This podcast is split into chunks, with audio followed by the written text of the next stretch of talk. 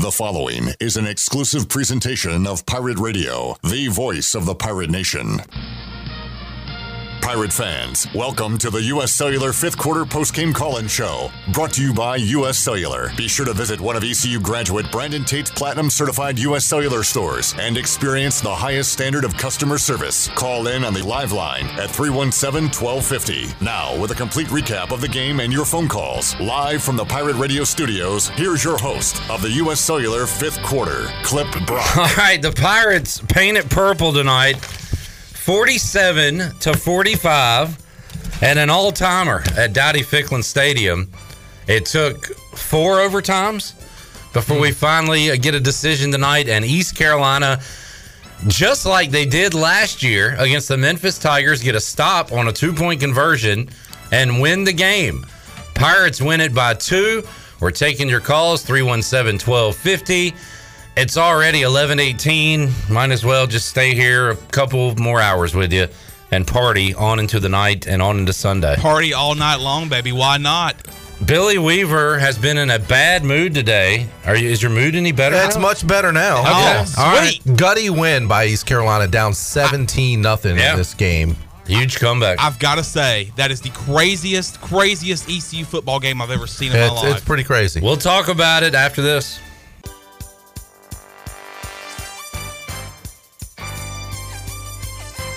You're listening to the U.S. Cellular fifth quarter postgame call-in show. Here's Clip Brock. Now, with the Pirate Radio scoreboard, here's Shirley Rhodes. Well, it has been a wild Saturday in the world of sports, not just in college uh, football, which we'll get to in a moment, but also in Major League Baseball. As uh, the Mariners and the Astros went 18 innings before a run was finally scored, and the Astros move on, and the Mariners are eliminated. Right now, it uh, in college football, North Carolina is holding a 37 to 35 lead over Duke. And uh, with about uh, 16 seconds left to go, and after a long review, they have uh, allowed another touchdown. So now North Carolina has the lead uh, 37 35, 16 seconds left to go in that game. Other uh, scores uh, USC and Utah are tied at 35 with about seven and a half minutes left to go in that game. And uh, Fresno State and San Jose State have kicked off no score as of yet. That's a look at your Buccaneer Music Hall scoreboard brought to you by The Buck. It is your beacon of music in the land of the Pirates, and they're open from noon until 2 a.m. with live music every night along with football. You can follow The Buck on Facebook and Instagram for updated schedules, and we'll see you at The Buck. Now let's head back into the U.S. Cellular fifth quarter postgame call-in show. Here's your host, Clip Brock. All right, what a game. It took four overtimes, but East Carolina able to come out with the 47 to 45 win. A lot to discuss tonight. Uh, if you could, throw us a like, throw us a subscribe on YouTube, do the same on Facebook. And uh, let's have a fun edition of the U.S. Cellular fifth quarter call in show. Clip Brock, Billy Weaver, Shirley Rhodes, the man of Chan, all here. And uh, we'll give you our thoughts along the way. But guess what? We got calls lined up, so we need to get to them. Uh, shout out to Joe in Greensboro. Joe, I hope you're listening. He called in Monday to Pirate Radio Live and told us about this kid we had never heard of named Andrew Conrad. And talked about how you go. great of a kicker he was. Uh, first game tonight and uh, made every kick he was able to attempt. We did have a special teams gaff, but it wasn't on him. That was on the holder. Yep. Yeah, Hit him so- right in the hands. Uh, we will begin with Jeff in Louisiana. Hey, Jeff. Hey, fellas. Oh my God. I feel like I went to the extreme of feelings, good and, and terribly bad, back and forth all night long. I'm actually, I'm absolutely emotionally exhausted. Um, I feel like I was. I felt like we won that game. We played two quarters of football and and pulled it out in OT because the first half I had no idea who that team was on the field. I wanted, in fact, I wanted to call in and say maybe we can check some IDs. I see some people in pirate uniforms, but I did not recognize that team in the first half. I felt like I was in the twilight zone watching because they just looked awful. And the and I know a point that you're going to get a lot is that fourth and 28 fake punt. I just had I just didn't know what was going on. Uh, I, it made me feel terrible watching them, but you know, two minutes left in the first half, they finally you know woke up and I started recognizing them again. But I can't believe we had another special teams uh, blunder. It's on the holder, but I had I just wow. All right. Well said, Jeff. Just wow. Uh, we will get to uh, a lot of the calls uh, and thoughts, and uh, I'm sure people have similar thoughts to yours. A wild one, a ton to talk about in this win tonight. David is up next in Gardner. Hey, David. Hey, how's it going? All right. Um, so yeah, I mean, uh, go Pirates, right? Pulling out the win in uh, four overtimes is an exciting game to watch. Uh, thought Memphis played a good game, so I mean, it's always good to see like you know a good opponent on the field. I feel like last caller, man, we really didn't play an ECU game like uh, in, the, in the first half, uh, but uh, we pulled it out in the end. I think uh, special teams is looking a lot better with the new kicker. Um, you know, every attempt that he got a chance to uh, take, he made it. You know, which is a definite improvement. Uh, my only concern, I mean, my well, not only concern, but biggest concern is probably the secondary. Is it me or did they look like they were playing soft all night? That has been a concern leading up to this game. We talked about it on the pregame show. The numbers still say ECU's defense in 2022 is having a good year. But uh, Billy, we've started to see signs, even in wins early in the season. I remember you coming in after the was it ODU game uh, and the state game too, where they were giving up third and longs. And Yeah. that that has been a trend now for this team to give up big plays in the passing game. It has, and we saw that tonight. We saw a few of them. I actually made some notes on some of the third and longs that they had given up again. Uh, let's see. Uh, do, do, do, do, do, do. Uh, fourth and goal. Uh, Pirates gave up a big play on third and ten. Um, let's see. There was another another one that was a third and long situation, but they've got to get that corrected. I mean, they really do. They've been they they got better pressure on the quarterback tonight, which was nice to see. Uh, they've been great all year uh, against the run. Those third and long situations, those intermediate passes, it seems like there's a cushion. There's there's an area right between the safeties and the linebackers that teams are just taking advantage of. and a lot of uh, a lot of area around the quarterback to throw. Uh, you just got to Yeah. get a more consistent pass rush as well. Anything else, David? Yeah, yeah. No, that that was it. I mean, I thought it was a great game. There's lots of ups and downs, uh, but uh, it looks like we made a correction on the special teams. So I think we're gonna, you know, see some better games coming. But yeah, it was a good game. All right, David. Thanks for the call, man. David and Gardner on the Pit Electric Live line. We roll on to Rod in Wilmington next. Hey, Rod. Hey, hey guys, uh, how about those Pirates tonight? Uh, Yes, they sir. Have this one, and they they dug down deep and did what they had to do, and uh, they started showing up late in the second quarter and got some momentum going in at halftime. And but gee whiz, how about that Taylor's and Winstead? Winstead all over the field when you needed him tonight. He was the quiet man. he he uh, he lets his talk. He does his talking out there on the field, and uh, old Keaton, uh, if he anything wrong with his hip, it, did, it didn't show tonight because he was he was driving. I, I watched that one play where he, he looked like they turned him around backwards, and he was driving. Uh, he must have been under there with his hamstrings driving the pile back. He and I noticed him when he'd uh, he'd get ready to get hit, he'd deliver a blow, put that shoulder and head down, and pop him. And and uh, uh, I just uh, the key to me uh, in this league with these good quarterbacks is putting pressure on them because uh, uh, when, we, when we got pressure on this guy tonight, uh, Henigan, and I was afraid of him coming into the to the game because of when I was seeing that quick release he had that that uh, you know taking them quick shots underneath, but. Uh, uh, you got to put the pressure on these guys, and and uh, that's the key. And uh, I thought uh, overall, you know, it was it was as close as it gets, but uh, it was a game of wheels, and they they uh, coach wanted to know what they were made of, and I think they showed them what they were made of. Yes, sir, Rod. A, uh, as Billy said when we came on, gutsy, gritty. It was for the It was- Pirates tonight. It was a gutsy win for. I mean, because uh, I was deflated in the first half of that game uh, when they had gotten behind. So uh, they just didn't have any kind of momentum. The defense didn't look good. And uh, kudos to the offense because it was the offense that kind of re sparked the defense. If you remember, they scored that touchdown. They got one on the board. They got one. then- that's right. yeah. And then the defense seemed to get back engaged. And I think that says a whole lot because that defense has been on the field for so long in so many games this year.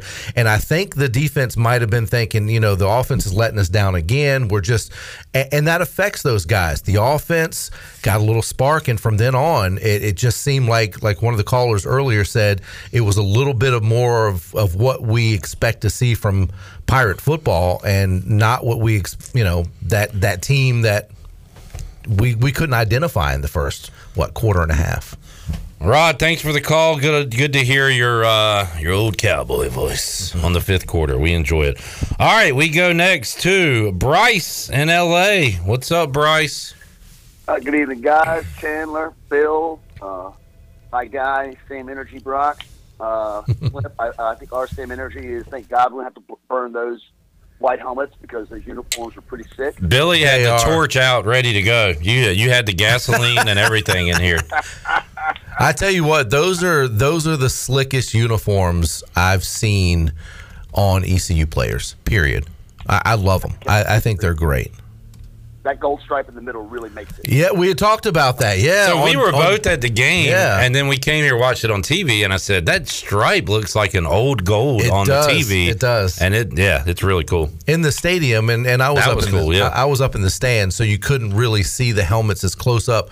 But I do love that stripe, that gold stripe on the helmet. I also love the uh, the big and the shadow numbers too Yeah, on the jerseys. Those are Yeah. bring back good memories. So uh, love that stuff.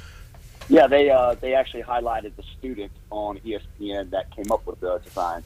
I thought that was really neat. Shout out Will Treadaway joined us on the show. Smart kid, great design. Yeah, and I, I know a lot of people watched it on TV, but the people that were in the stadium actually got a little bit of a treat too because the graphics on the scoreboard they showed some old '80s graphics like Atari.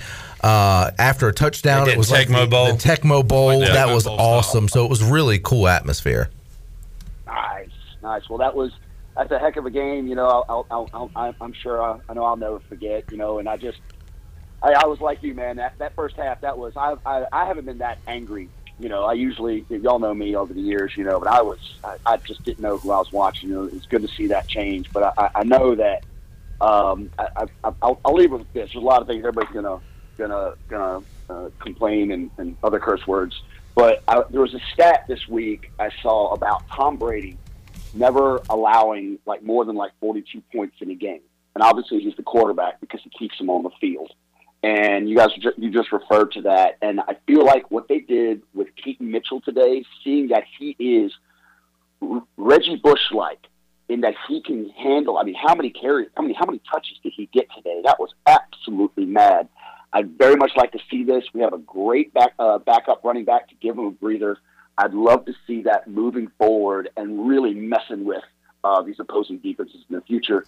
Go Pirates! Love y'all. All right, Bryce, good to hear from you, buddy. This was the Keaton Mitchell show. Remember the last post game we we talked about? Yeah. Man, he doesn't look 100. percent Something doesn't look right. 29 carries, 149 yards, three touchdowns on the UB stat sheet. He added four catches for 28 yards. They had him lined up at wide receiver. I remember throwing to him as a wide receiver one time tonight. So uh, that is 33 touches for Keaton Mitchell, who uh, is going to earn his ice bath after this one. Well, and he was on the verge of breaking a couple long Oh, yeah. If you remember the one where he stepped out of bounds right before uh, the first down marker, and ECU had to eventually punt. That was a long one, and he almost broke that one. Uh, there was another one where a guy had gotten kind of a shoestring on him, barely got him. He had hit that second level, and man, he just gets he just gets into the second level so quickly. And there were two or three times that I can remember tonight that he was just inches away from breaking one long. And he has had a lot of games with this many yards. And in those games, he has a 60, 70 yarder. Right. His long tonight was 20. Right. And he still averaged five yards a carry. So that's uh, that says a lot about his performance and, and the O line as well. All right. Um, we'll take a break. Uh, up next uh, is my sister, Jana Brock Humbles. Uh, she's never called into the show before. She was at the Pirate Radio tailgate zone earlier today. So, Jana, hang on. Monica, Philip, Mitchell, we'll get to you as well. And uh, take all of your calls and uh, enjoy some leftover Parker's barbecue from earlier today. Still got some good green beans, mac and cheese, hush puppies from Parker's, three locations in Greenville to serve you. More to go on the U.S. Cellular fifth quarter call in show after this.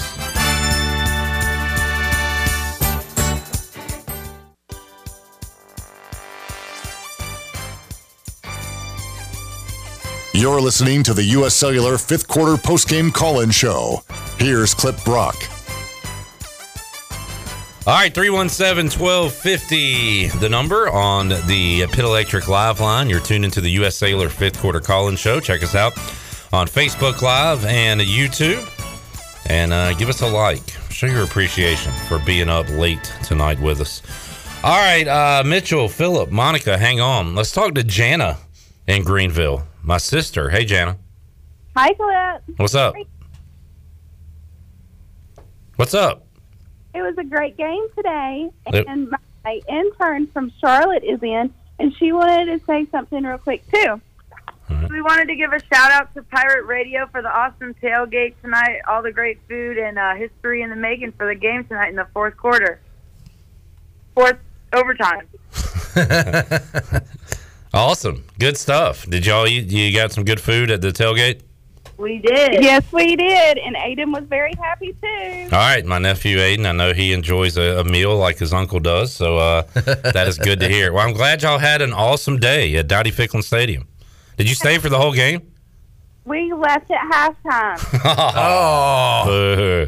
Super cold. What history made tonight was four um, overtime. yeah. That is pretty awesome. Jenny, you're turning into quite the football fan. You went to a Panthers game a couple weeks ago, right? Aren't yes, Good stuff. Good stuff. brother-in-law? Aren't you sad that I wasn't like this when I was younger? Yeah, really. you could have gone to Redskins games with us. Hey, but uh, it's never too late. yeah, Never too late. Glad you're into it now. Right. All right. well, Real quick, while while you're here, Jana did go to ba- ECU basketball games with us, and she was into it. She made a T-shirt, but uh, what happened, Jana? You were like looking in the mirror when you made it. So on your shirt it said like UC three instead of ECU. yes, you did. That great moments. All right, love you, Jana. Thanks for calling. Hey, Clip. Yo. Talk about all the um, players' names that I would mispronounce. yeah, we'll get to that later. Yeah, good stuff. All right, thanks. Have a good night. All right, you too. There's uh, Jana Brock Humbles, my sister. Good stuff. All right, we go next to Monica in Greenville. Hey, Monica. Hey guys, it's kind of hard to follow your sister. I'm sure you can manage. You'll do all right. so um, it was a great game tonight. We had our our friends who are state fans, and we really wowed them in the stands tonight with an awesome game. But I got to tell you, after four overtimes, it felt like we played about eight quarters of football tonight. Um, you guys uh, spoke about what I was going to say, which was really nice to see Keith Mitchell get his legs back up under him in a big way with the 29 carries for 149 yards um, rushing, and then you know also on the receiving end too. Um, as far as the receivers go, you know we had Isaiah Winstead that had nine receptions for 154 yards, 30 30 yards long, but C- and CJ had four receptions, but it was really just CJ made his receptions when it mattered. I mean, he was just a difference maker in the game tonight, and it was just so nice to see. We did get a gift in the fourth quarter. Um, I didn't think his catch was a catch, and I couldn't believe that they didn't ask to replay that, but they did, and we were given a gift. Um, the other comment I'll make is, you know, just the I I think we have some play calling that kind of suspect. That the fourth and long, and the play calling there was just horrible. Um, also, it's nice to see Conrad come in. I think we, you know, have another option at kicker now that we need to keep delving into and and and play him. And I also say, you know, special teams again forced us in the overtime. That was the minus one that we should have had uh, with the with the missed um, snap there. If we'd gotten that kit, that extra point, we wouldn't have needed the overtime. But it's a great win for the Pirates. It was nice to see them do in four overtimes what they couldn't get done in four quarters, and that's the kind of grit um, and resilience that we needed to see from the Pirates. So let's keep going and let's keep doing it, Pirates. All right, my, uh, great call as always, Monica in Greenville. Yeah, and Monica made a good point uh, about the catch, no catch, what it would have been. That definitely was not a catch. Looking at the replay, and I had said at the time, why didn't Memphis's head coach take a time out there? Uh, East Carolina was allowed to hurry up, run another play, and then of course you can't look at it. That would have been that could have been the difference maker in the game right there. And so I- that and I- point is tied, right? Right. And yeah, It's- it's it would have been like second and ten, I Ab- think. yeah. Or, uh, yeah, I believe so. So Yeah, so I mean, it would have been, you know, could have been a whole totally different situation. All right, 317 1250 on the Pit Electric Live line. You're tuned into the U.S. Cellular fifth quarter call in show. East Carolina winning tonight in four overtimes, 47 to 45. We go to Philip in Greenville next. Hey, Philip. Hey guys, how are y'all? Great, man. good. So uh, I called back in the Navy game and I said everybody needs to relax, but tonight I'm I'm saying the coaching could have been a lot better tonight. we at the end of the game, we could have just kneeled the ball and kicked the field goal and won the game, but we had to make it a little bit crazy. We won the game, it's great, but I think the coaching could have been a lot better tonight. So, go Pirates! We're we're gonna go to a bowl this this year, but um, we'll see what happens. Well, you had to win this. Oh, my goodness. Oh, goodness. Oh, my Oh, goodness. goodness. Oh, we got a flag. Dang. We're watching USC and Utah. Utah just scored and got a two point conversion to go up 43 to 42. Ensuing kickoff, USC about broke it, but it looks like it's coming back. So 39 seconds left to go there. Uh, if you lose this one tonight, uh, your your bowl chances drop dramatically. Oh, you yeah. win this one tonight, and uh, we're starting to.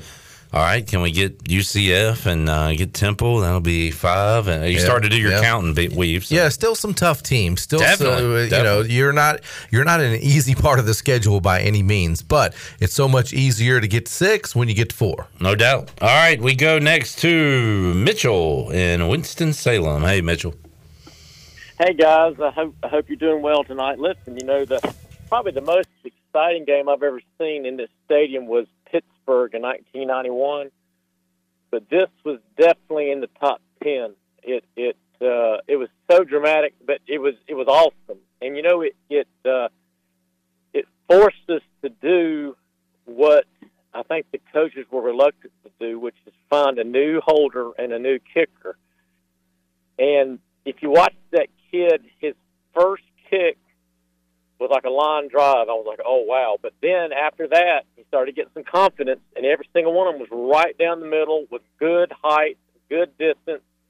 The holds were perfect. So I, I think, hope, you know, fingers crossed, we've, we've solved that, that problem. And I was telling my daughter uh, that if we win this game, we're going to point back and say this is the game that saved our season. And uh, and and I, I really believe that because I'm pretty sure that we can handle Temple. Um, so that'll that'll be five wins. So what, what we'll have to do then is just knock off one team, and I and I think Houston is the one that we really got to circle that game because they're they're suspect. It'll be in Greenville, and if if bowl eligibility is on the line, I would like to think as long as the weather is decent that we'll have a pretty good crowd because the the crowd was really important tonight. It it wasn't huge, but it, it got it got loud and it it uh, it it it made it such a dramatic ending that these these players will be talking about this for you know until they're old men.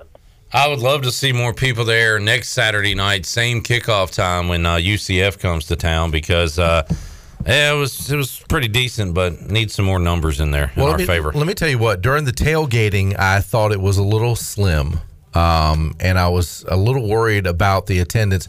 And I remember looking at the clock, um, 34 minutes to go. Uh, before kickoff, and I was looking around the stadium, and I'm going, "This is not a good crowd." But all of a sudden, it started to. It didn't fill up, but it started to get very good. Uh, and by kickoff, I thought, "Wait a minute, this is not a bad crowd."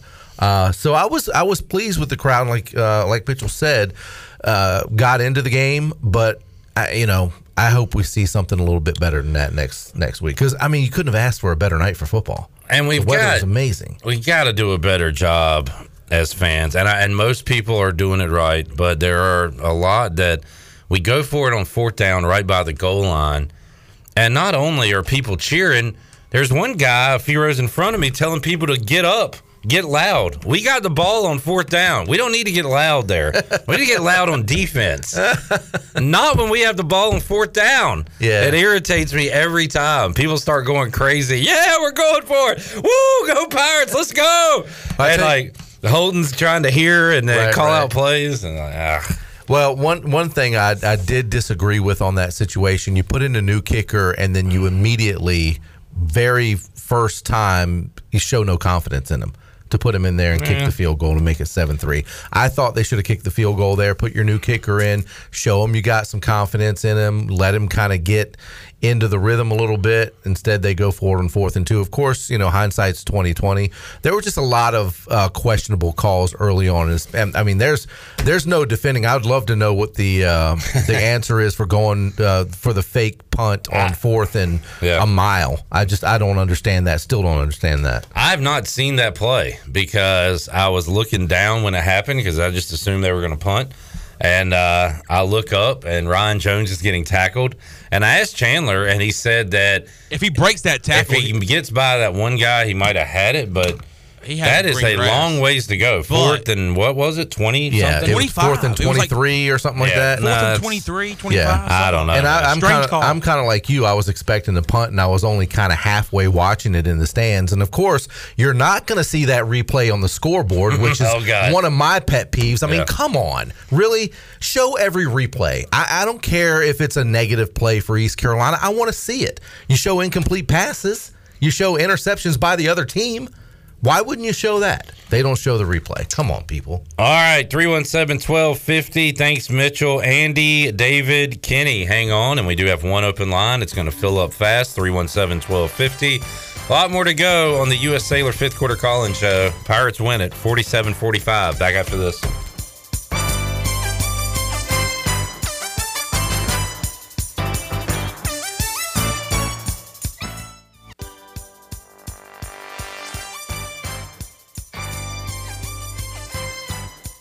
You're listening to the U.S. Cellular fifth quarter postgame call in show. Here's Clip Brock. Now, with the Pirate Radio scoreboard, here's Shirley Rhodes. Well, the game that we are watching right now is Lincoln Riley's uh, undefeated season is on the ropes as of right now. Eight seconds left to go, and they are trailing 20th ranked Utah by a point. It's 43 42. Eight seconds left to go in the game. It's first and 10. USC has the ball on their uh, looks like their 35 yard line. I'm trying to uh, uh, discertain because they keep showing uh, crowd. Uh, yeah, 40 yard line. Their 40 yard line is where the ball has been placed. So we'll keep an eye on this game as they're getting ready to snap the ball. But that is a look at your Buccaneer Music Hall scoreboard brought to you by The Buck. It is your beacon of music in the land of the Pirates. And they're open from noon until 2 a.m. with live music every night, along with football. You can follow The Buck on Facebook and Instagram for an updated schedule as there's a jump ball and it's no good. And USC falls to Utah 43 to 42. That's your final. We'll see you at the Buck. Now let's head back to the U.S. Cellular fifth quarter postgame call-in show. Here's Clip. All right, I'm wondering where Captain Bill's call is tonight. Well, he'll be calling in to the USC postgame show saying Lincoln Riley needs to get his ass out of here. Fire him tonight. Tonight. Tonight. Captain Bill used to always want to fire Lincoln Riley. You look a little salty. You look a little salty. they got Utah players crying. So they Utah, won. yeah, they uh, USC players crying. I guess I don't know the whole story. I don't want to speak out of turn here, but I believe they had a a player on the team pass away. Yeah, they've got uh, So a they- player on their helmet. Yeah, the player is actually on the helmet. Yeah, and you're very right. emotional a lot of on both sides. Yeah, Utah wins at 43-42. What a Saturday! Awesome games. Oh, I know. Not Tennes- just in football. Tennessee knocking off I mean, Alabama. that was the great one of the greatest games I've ever watched during the pregame. In baseball, you had the Astros beating the Mariners one to nothing in 18 innings. I guess you had a walk off in Cleveland. I still haven't seen those highlights yet. But uh, what a day in football and in sports. All right, David, Kenny, Other David, hang on. We go to Andy and Charlotte. Hey, Andy. How y'all boys doing tonight? Good, man. So, our neighbor is a big time ECU fan. He only went there for graduate school, Mr. Brett Leatherwood, but he's always so negative about our kicking team. Tell me, why? He made all the kicks tonight. Why is he so negative all the time? We won the game. Why are you asking us about your neighbor? And you do know it was a different kicker tonight, right? He's always so negative about the kicking team. All right. Well, I mean, what do you want us to do? Give- You want us to call him? Probably so. Give us his number. All right, what's Call his him. number? If y'all won the game tonight. That's right. We won the game. Call him. Call him up. Call your neighbor up. Tell him. Thank you, boys. Thank you. All right, Andy. Glad you stayed on hold for that. 317 1250. Thank you, boys. All right. Thank you, boys. Thank you, boys. Appreciate it, boys. damn- A lot of people have complaints about their neighbors. My neighbor. That's his complaint. I hate my neighbor. Always talking about the damn kicking game. All right, David's up in Oriental. Hello, David. Hey guys, how you doing? I apologize. Uh, my uh, disclaimer is, is during that game, I think I finished half a bottle of Tito's. To put things in perspective, I'm from the Ed Emery area era. See, Era, era, era. Hey, I want to plead to the Pirate Nation. This might be a program changer, and what I mean by that, I'll give you a perspective of how this game went with my old ECU friends. First quarter, let's go, good game, let's go, guys. First quarter, we suck, fire Houston. Second quarter, we need to get rid of Donnie. Oh my God, we're horrible. All of a sudden, Hugh- Holton's the greatest quarterback ever. You know, it was manicky as hell. The bottom line is this: we lose this game and we lose momentum. We need to be pirates. The reason that we have so much passion in this university, and I've been surrounded by all these fans from all over the place, and we are unique, and we've lost a little bit of that. Tonight, those kids gave us exactly, where's Atticus? I need you, Atticus. They gave us exactly what makes us pirates. I don't care where you go back to this unbelievable Pat Dye teams that went into the Ed Emery teams to the Steve Logan teams. That was a pirate team tonight. So anybody that's complaining, and I'm guilty, I'm guilty of cussing out Holton tonight. Yet he made some amazing plays. We've got a running back that's as good as any running back that's ever played at East Carolina. We're not perfect, but those kids gave us everything tonight, and I've got tears in my eyes because I'm so goddamn proud that we are there. Where's Atticus? I'm out. God bless the Pirates. I love my Pirates. Man, I'm so happy. That's a big win. That's a program changer right there. Great call, David. That's good stuff, man. Rack 'em. And you're right, man. Uh, these guys left it all on the line. They, they had to be freaking exhausted. You mentioned we had a liner coming back into the segment.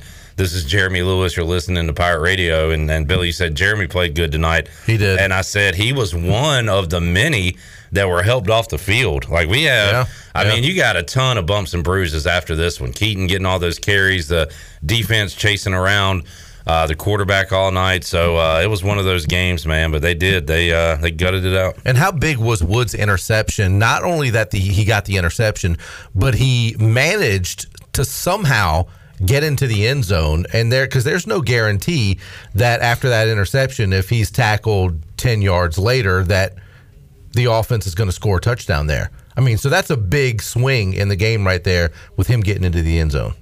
Heck of a run. Yeah. I mean, that, that was a running back run. Right I would there. Love really to was. know, uh, that, you know, and uh, we'll ask his teammates Monday. But was he a running back in high school? Good question. Because he had some ball skills. Uh, those jukes he had. Oh, yeah. diving into the end Yeah. zone. It was awesome. All right, Kenny is up next in Blounts Creek. Hey, Kenny. Hey, uh, guys, uh, Clip, uh, Billy, uh, just on the way home from the game, just exhausted from that uh, performance. Them guys, they, it was a, a, a roller coaster of a game. Uh, by the way, if you hear a lot of noise, my window wouldn't roll up on the way home, so I'm about to freeze to death. But uh, they, uh, we could nitpick all the, the, the play calling and some of the questionable things with the, the team did tonight. But bottom line, this team, man, the grit. They they stayed together. They didn't uh, get their heads down. They they fought, they clawed, they crawled. They did everything they needed to do. and all these Holton Ahlers people that hate him. That you know, that kid has got so much grit in him. You know, he gets up, he gets beat, his shoulder keeps popping out, and that kid gets right back in there and gives us everything he's got. And I think the rest of the team see that, and and they appreciate it, and they perform like that. They give everything they've got. So uh, we'll take the win any way we can get it.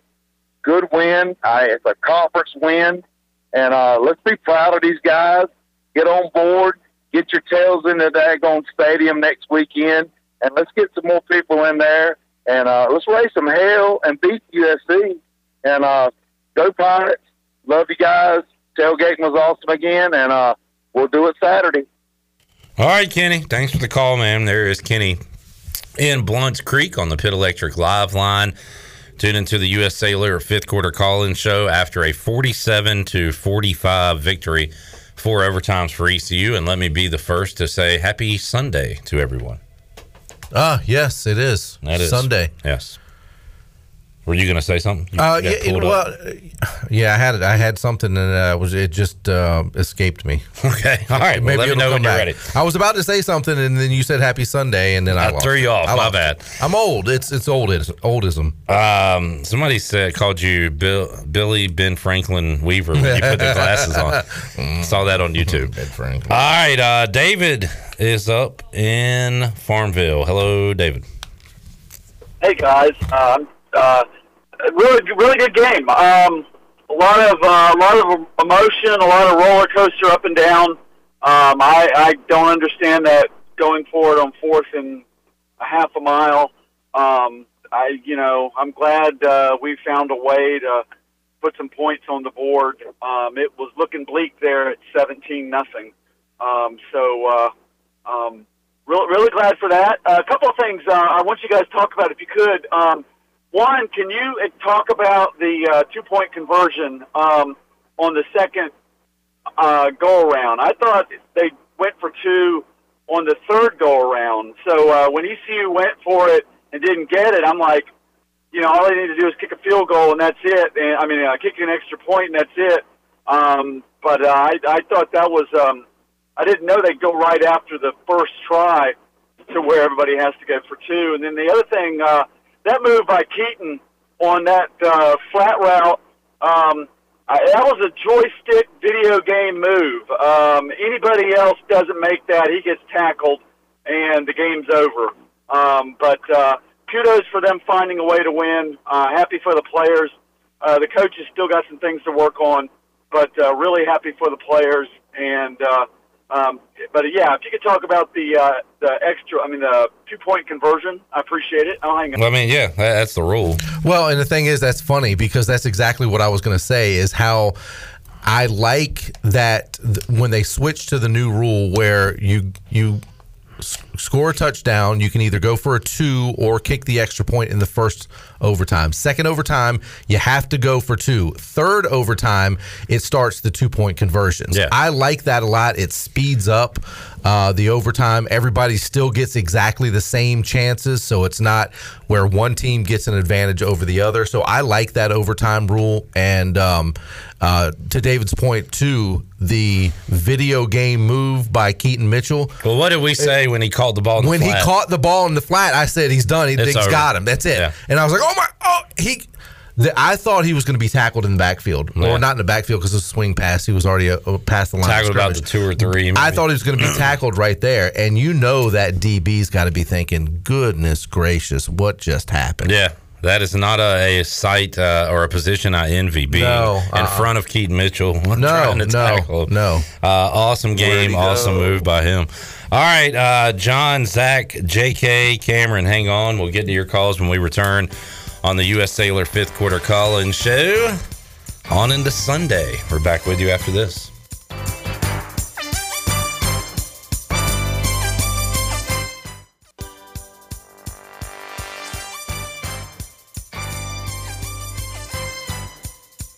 You're listening to the U.S. Cellular fifth quarter postgame call-in show. Here's Clip Brock. All righty, back with you. U.S. Cellular fifth quarter call-in show, 317-1250. Professor Weaver has done the research. Would you like to give your results on what Julius Wood played in high school? You want to guess? I'm going to say he was a obviously a defensive back, and I'm going to say wide receiver. Very good. Ding, ding, ding, ding, ding. So he did was a strong, offense. strong safety and wide receiver, ran a 4 4 40. Uh, at Blinn College, he was all defense, free safety, and strong safety. And of course, you had to feel like when that pass was deflected and he caught it, he immediately went into wide receiver mode. No doubt. Uh, some beautiful jumps. Love the dive into the yeah, end zone. it's- he's been there, done that before. Great stuff. All right, John, Zach. Good research, Wave. Thank you. Thank you. John, Zach, JK, hang on. Let's go to Cameron in Greenville. Hey, Cameron. Clip, Billy, how, how about them Pirates, man? Um, that win might have just saved their season. Uh, with that being said, uh, d- the only thing that Donnie Kirkpatrick should be coordinating is the weekly bingo contest at the retirement home. Uh, I mean, what in the world are we doing with some of these play calls? I just don't understand. Even though we won the game tonight, I, I just don't, I don't get it. I don't get some of these play calls. Uh, we get down 17 to nothing, and we finally start to play with some rhythm and, and movement, um, and also some speed on the offense, like moving the ball. And then we come back in the game and we slow it back down and let Memphis hang around when we could like step on their throats. I just, I just don't get, I just don't get the offensive play calling. Even though we won tonight, I'm, I don't feel like we've improved. I mean, overtime the play calls I thought were better, but I don't know. Just take the win out of perspective and us being Pirate fans, Billy and Clip, and have an honest perspective of what our play calling has been on offense. I, wh- do y'all think we've made any improvements at all since the Navy game? I mean, just being honest, we won the game today, but the game shouldn't have gone into overtime. We had a missed extra point when that the game should have been overtime, and we shouldn't have scored so quick when Keith Mitchell ran in with a minute left. But I'm just honest. Take not being a Pirate fan out of it. Do you think we've made any progress offensively up in terms of play calling I, I. I saw progress from the beginning of the game to the end of the game. I felt like early on we ran the ball every first down, and mm-hmm. then we started throwing first down, and the result wasn't much different because it was almost a three yard pass here, a two yard pass, but they were throwing on first down more. Um, I mean, that's that's about all I can say as far as differences I saw tonight. As the game went on, I felt like we started getting a little more aggressive with first down play. Well, they were getting a little bit more aggressive with the uh, intermediate pass. I'm still scratching my head about the fourth down, uh, the fake punt in your own uh, territory, fourth and 23 or whatever it is. Let me. I, I want to know who called that play. Now, was that was that Donnie calling that No, play, and is that is is that Houston saying, "Yeah, let's do this"? You usually in that situation, that's a head coach call. I, I just I don't understand that call at all.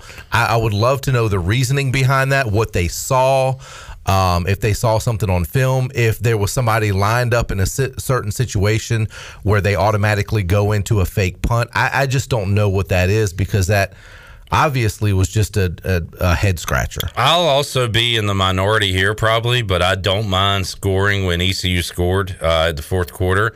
I don't want to tempt fate and take knees and run the clock and not get in the end zone or have to settle for a field goal with all of the field goal issues we've had the entire freaking season. Yeah. So, in a perfect world, run the clock out, score as the game ends, sure.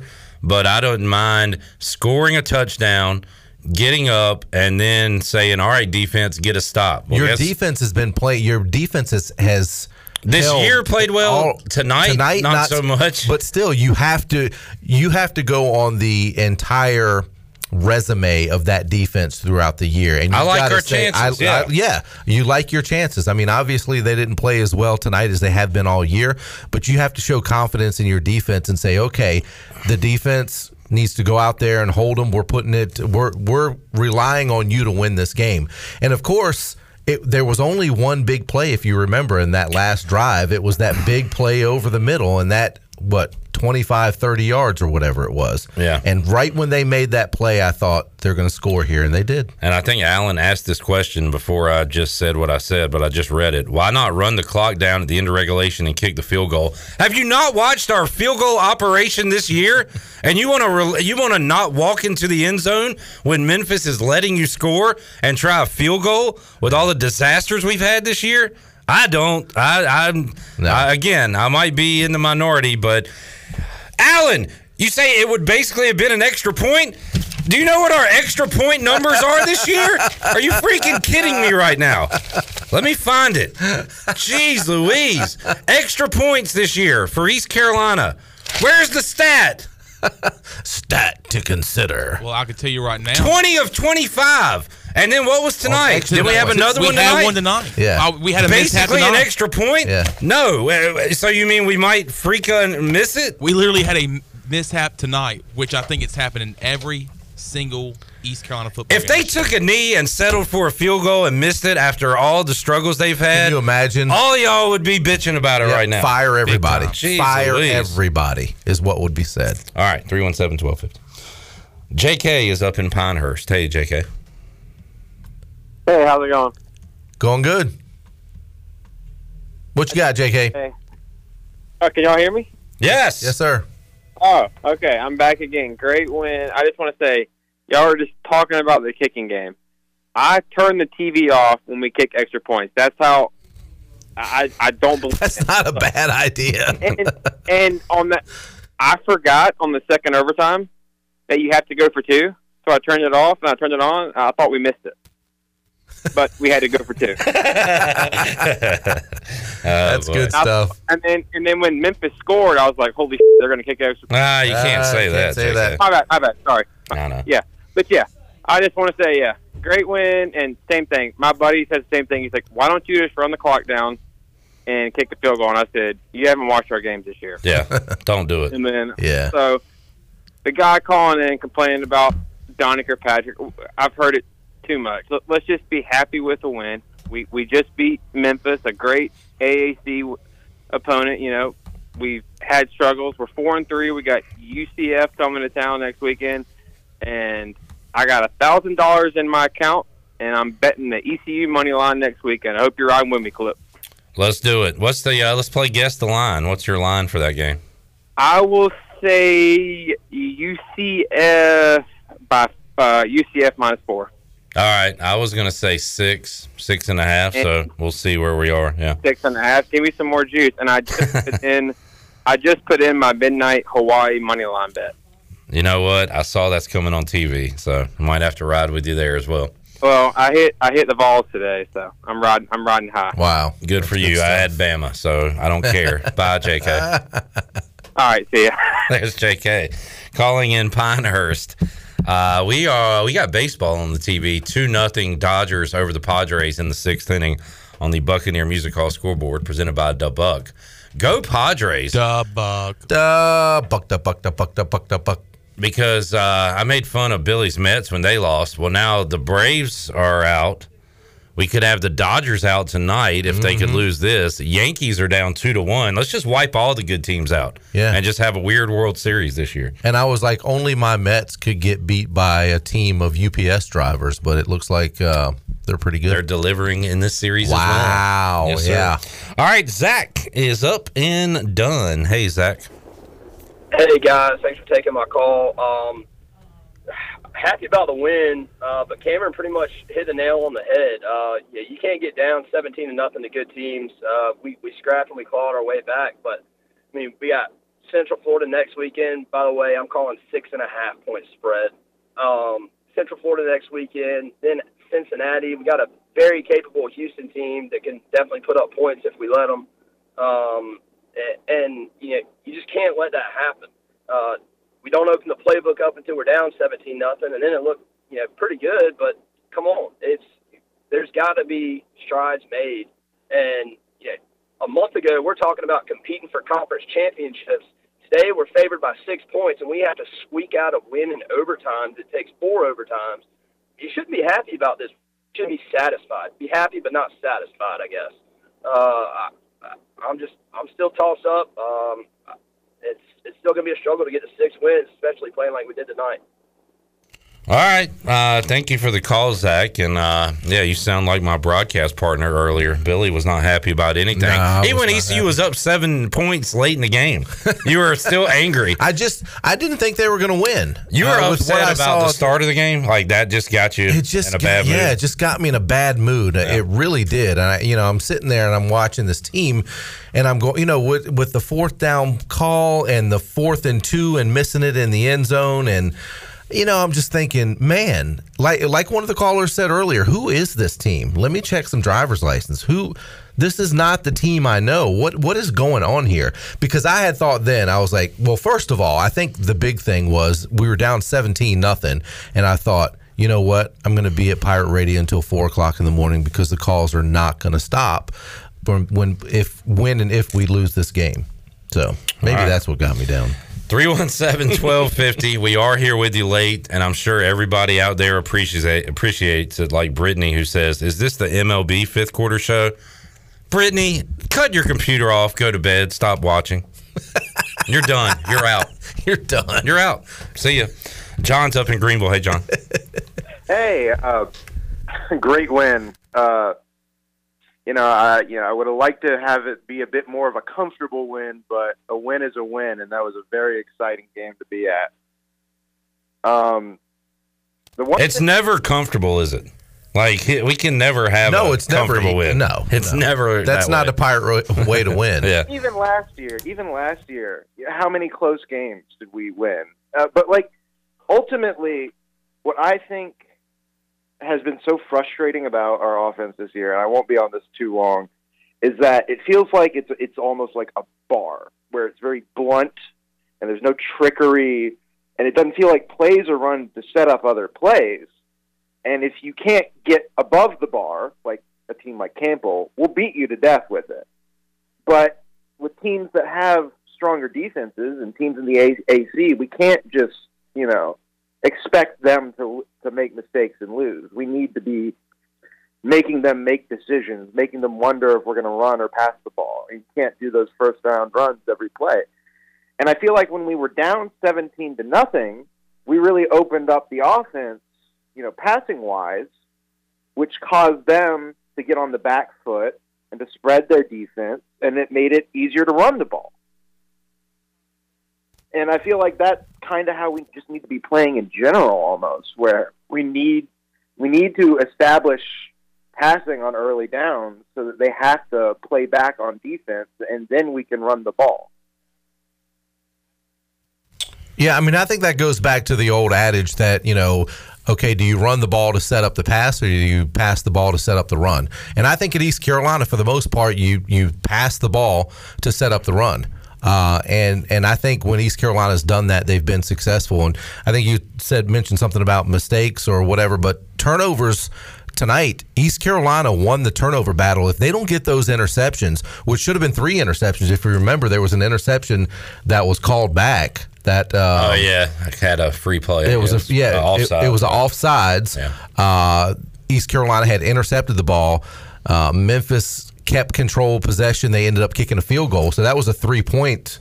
You know that basically gave them three points right there. Oh, I think the play I wanted to see on the replay that I never saw was, uh, or no, I did. They did show that one where East Carolina nearly had another bobble interception. I don't know if you remember that one where it hit off a receiver for Memphis. Yeah. So nearly another pick there. So, uh, but anyway, all right, John, appreciate the call tonight. Uh, Coop tuned in, not Ventavious Cooper, but Stephen Cooper. Uh, tuned in, listening in the man barn, and he said it's been a pleasure. And he says, "Great job, everyone! Go Pirates!" Anytime you've got a man barn and Yeah. you can sit and listen to uh, uh, the fifth quarter and maybe have a pirate beverage, that Oh, is a good night. A nice fall night. Oh my! eh, With a fire going. Yes, sir. Yeah. Yes, sir. Yeah. Chandler is just- Chandler's got You know, you know that face when you see a really hot chick and you're like, oh, Lord, she is so. he's got that. We're losing. He's just it. got Chandler's motor going, talking about a man Oh, barn yeah. and a fire, fire, and a Oh, pirate behave. beverage. Listening Yeah. to the fifth quarter call-in show, Uh. man. I mean, that's like, is that like Oh. heaven for you? By the way, when did they go up a dollar on beer at the game? Ah, they tried to sneak that one past the goalie. I got two beers as soon as I walked in the game. They're like, "That's sixteen dollars." I was like, "What? Sucker. Come on, Sucker. guys! Come on, guys!" Uh, gotcha. Another comment on YouTube. Um, your name's fine, but I'm not going to say it. I like saying people's real names. Uh, but that's the person's name. It's not bad, but I just don't want to promote saying names like that. uh, he said the band sounded awesome tonight. Huge props to them. I'll say Chandler and I were seated near the band, and I would agree. I thought the band did a great job tonight. Band always does a good good job. Good band night. And you know what? You know what I like that they they, they do. The, my favorite thing that the band does when they get into the red zone, East Carolina gets Stick it into, in, stick it in. yeah. For the longest time, my wife had no idea what they were saying until I told her, and now she giggles every time. All right, Mark, Tim, uh, Mr. Winstead, the uh, creator of the dumpster juice list. Isaiah Winstead's dad's hanging on. And uh, Kyle and LaGrange, you'll be next when we return on the U.S. Cellular fifth quarter call in show. 317 1250. Still taking your calls at 1230 in the a.m. And we got more to go after this.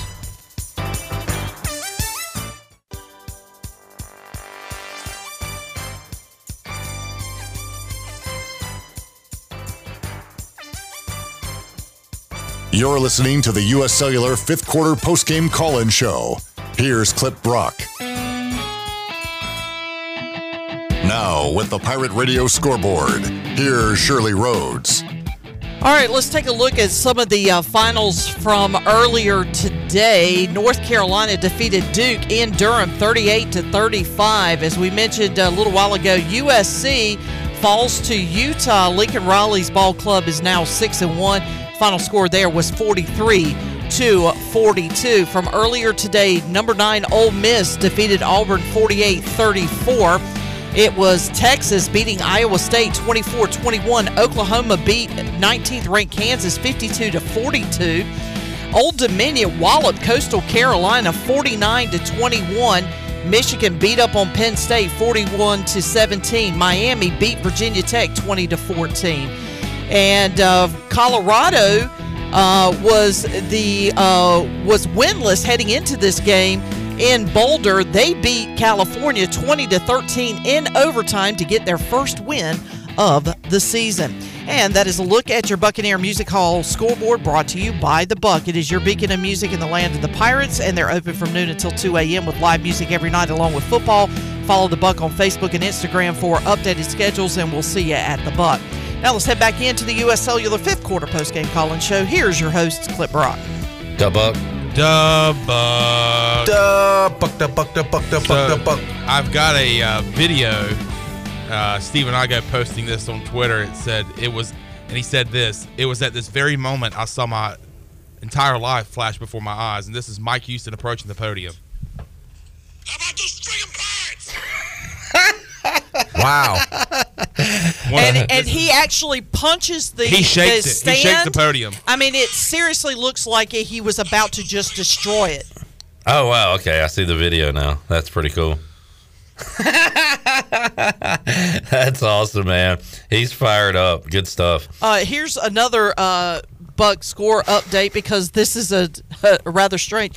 We have a drone delay in the Padres Oh, yeah, I Dodgers was just- game. yeah, I was just we were just it talking about just that. popped up. It's uh, as the Dodgers are leading the Padres two nothing in the top of the seventh inning, and now we are under drone delay. Clayton McCullough getting some great TV time. Uh, the former Pirate and the first base coach of the uh, Dodgers. All right, uh, shout out to Colorado fans. They were winless. I saw a video of their uh, final play today. They had a great crowd for a winless team. Uh, so shout out to the Buffs for that. All right, Mark, Tim, uh, Michael Winstead, and uh, you guys hang on. We go to Kyle in Lagrange. Hello, Kyle. What's going on, fellas? Ain't in LaGrange tonight. I'm on my way back to Greenville. Finally, let me tell you guys something, man. Homecoming never meant anything to me because I was always there. This year's the first game I've been able to go to all year. Uh, Clip, you know what I've been going through. Um, I'm still going through it. Got a lot more to go. Start chemo on Monday. So homecoming meant something to me this year. I teared up a little bit when I grabbed my parking pass to go to the game. I was finally getting to go to a game this year. And, you know, people can analyze it. Didn't play well, did play well, started off playing like crap, played well at the end of the game, played well in overtime, didn't play well this part, didn't play. Who gives a crap? We won an exciting game in four overtimes. And, I, you know, it, it, what a game to be at and experience. Just, just enjoy it. Couple things I want to point out as people are going, well, we had to hang on to win this and win it. We were six point favorites and we shouldn't have been. I told you that the other clip. The, the, the spread made no sense to me. Memphis was four and two. They had lost to Ole Miss out of the SEC and Houston by one point. They had one of the best offenses in the American. While we were six point favorites, I have no effing clue. So the fact that we didn't cover, we had to win it in four overtimes. I'm just glad we won it. It was a good win. And by the way, not for nothing, that's just the second win over an FBS opponent with a winning record Mike Houston has had in Greenville. He's had some on the road at Memphis last year. They went six and six at Marshall. That's just the second win. SMU and Memphis and Greenville are the only two FBS teams with winning records he's beaten in Greenville. Unless I'm missing something, somebody check my facts. Um, I, I, I'm I'm fired up, man. Anybody who's not fired up after that game, your wood ain't wet, or maybe your wood is wet, whatever that saying is. Um, How's your wood weave? Uh, it's always good. I don't know if it's wet, but it's good. hey, well, if it ain't wet, it ain't good, my friend. oh my God! Well, it is twelve thirty-seven a.m. Guess we might as well.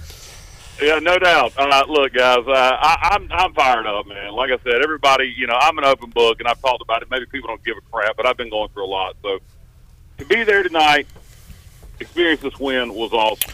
And I will say, I, I just want to say one more thing about those uniforms. Those uniforms are slick, baby. Those uniform, those are the best looking pirate uniforms I've seen. I don't know, maybe of all time. I, I'm not so sold on the helmet. The helmet.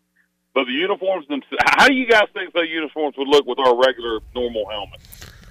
I, I think it would still look good, but I like the helmets. I, I like it. I think the, everything just fits together really well. Well, I just hope we can keep the uniform in rotation. If that means with other helmets, I'm cool with it because I want to Yeah. see that uni again. Yeah, I, I like it a lot. I like the throwback. I really do.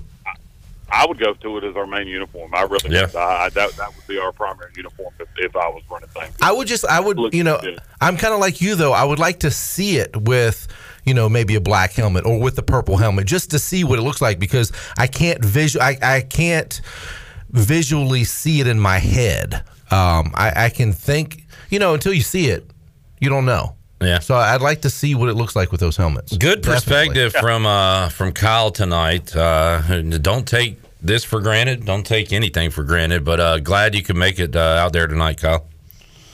No doubt, Clip, and uh, I, I enjoyed every minute of it, and um, glad we won it four overtimes. I don't know if I'll be there uh, for the UCF game or not. That'll depend on how I respond to stuff this week. But uh, anyway, nobody wants to hear about that. Uh, everybody enjoy the game tonight. Celebrate, go Pirates. All right, Kyle. Uh, All right, good luck thanks, to you, buddy. Yeah, good luck. Absolutely. Kyle LaGrange, 317-1250. We talked to uh, Mr. Winstead, Michael Winstead, joining us. Uh, Michael, how you doing tonight, sir? I'm doing great, guys. How y'all doing? Fantastic. Another big one uh, from Isaiah, and uh, man, awesome win for the Pirates tonight. Yes, sir. They look good tonight. I'm, I'm glad they won the game because they really need to win the game.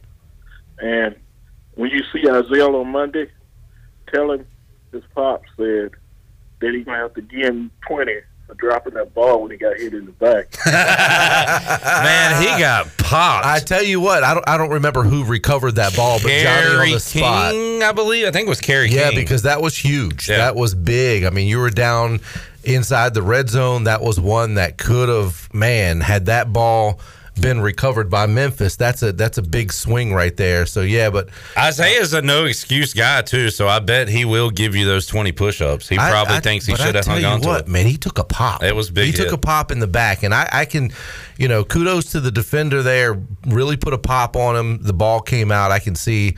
I tell you what, if it was me, I'd be in traction. But yeah, but it no was it was very fortunate that East Carolina uh, kept possession of that ball. Yeah, he's a tough kid, so he got good genes. So Uh, well, while you're with us, Michael, any anybody in the sports world you want to add to your? Uh, you, we named the dumpster juice list after you since you came up with the term. So uh, we've got the Panthers on there, uh, the Broncos, the Steelers offensive line. Oh, you said to put the Bears and the Commanders. I was going to say, please tell me the Commanders are on. Yeah, that, you want to put them up there officially? yes. Might as well, right? Is that the whole? T- does that mean Daniel Snyder's on The whole too? organization. The whole organization. Yeah. Yes. Put them all in there. All right, uh, Michael. Anything else? Uh, what else did you see from the, the game tonight? you know what grinds my gears is Uh, when the kids put their heart into the game, and everybody complain about Well, they should have did what they shouldn't have did. welcome to the fifth quarter. Yeah, this is what it is. yeah, yeah. And we have had some calls that have said, "Look, I love what the kids did tonight. They grinded it out, but there's always stuff to nitpick." And uh, yeah, I've been doing this show for a while now, Michael. So uh, this is par for the course for uh, for the show.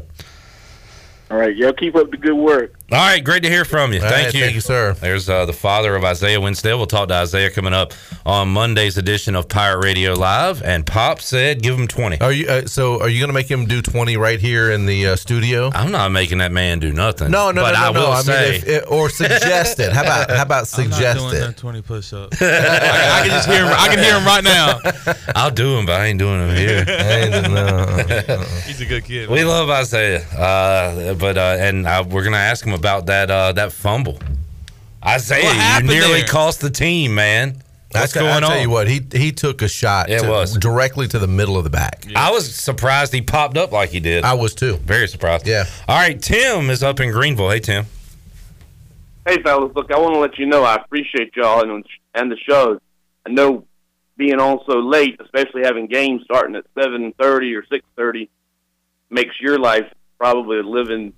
Well, I can't say it now. I don't know what time you can say it, but anyhow, you know what I'm talking about. I tell you, You what, say Tim, hell. It feels a lot better after a win. I It gotta does. say, if they'd have lost that game, I would be freaking miserable right now. Yeah, that win is gonna soldier me through the rest of the show. that was a major win for ECU. They had to win this one. I mean, it was you know the Navy loss really hurt, and then last week that loss just magnified the the Navy loss. And if they had lost tonight, it would have just been it would have been a nightmare.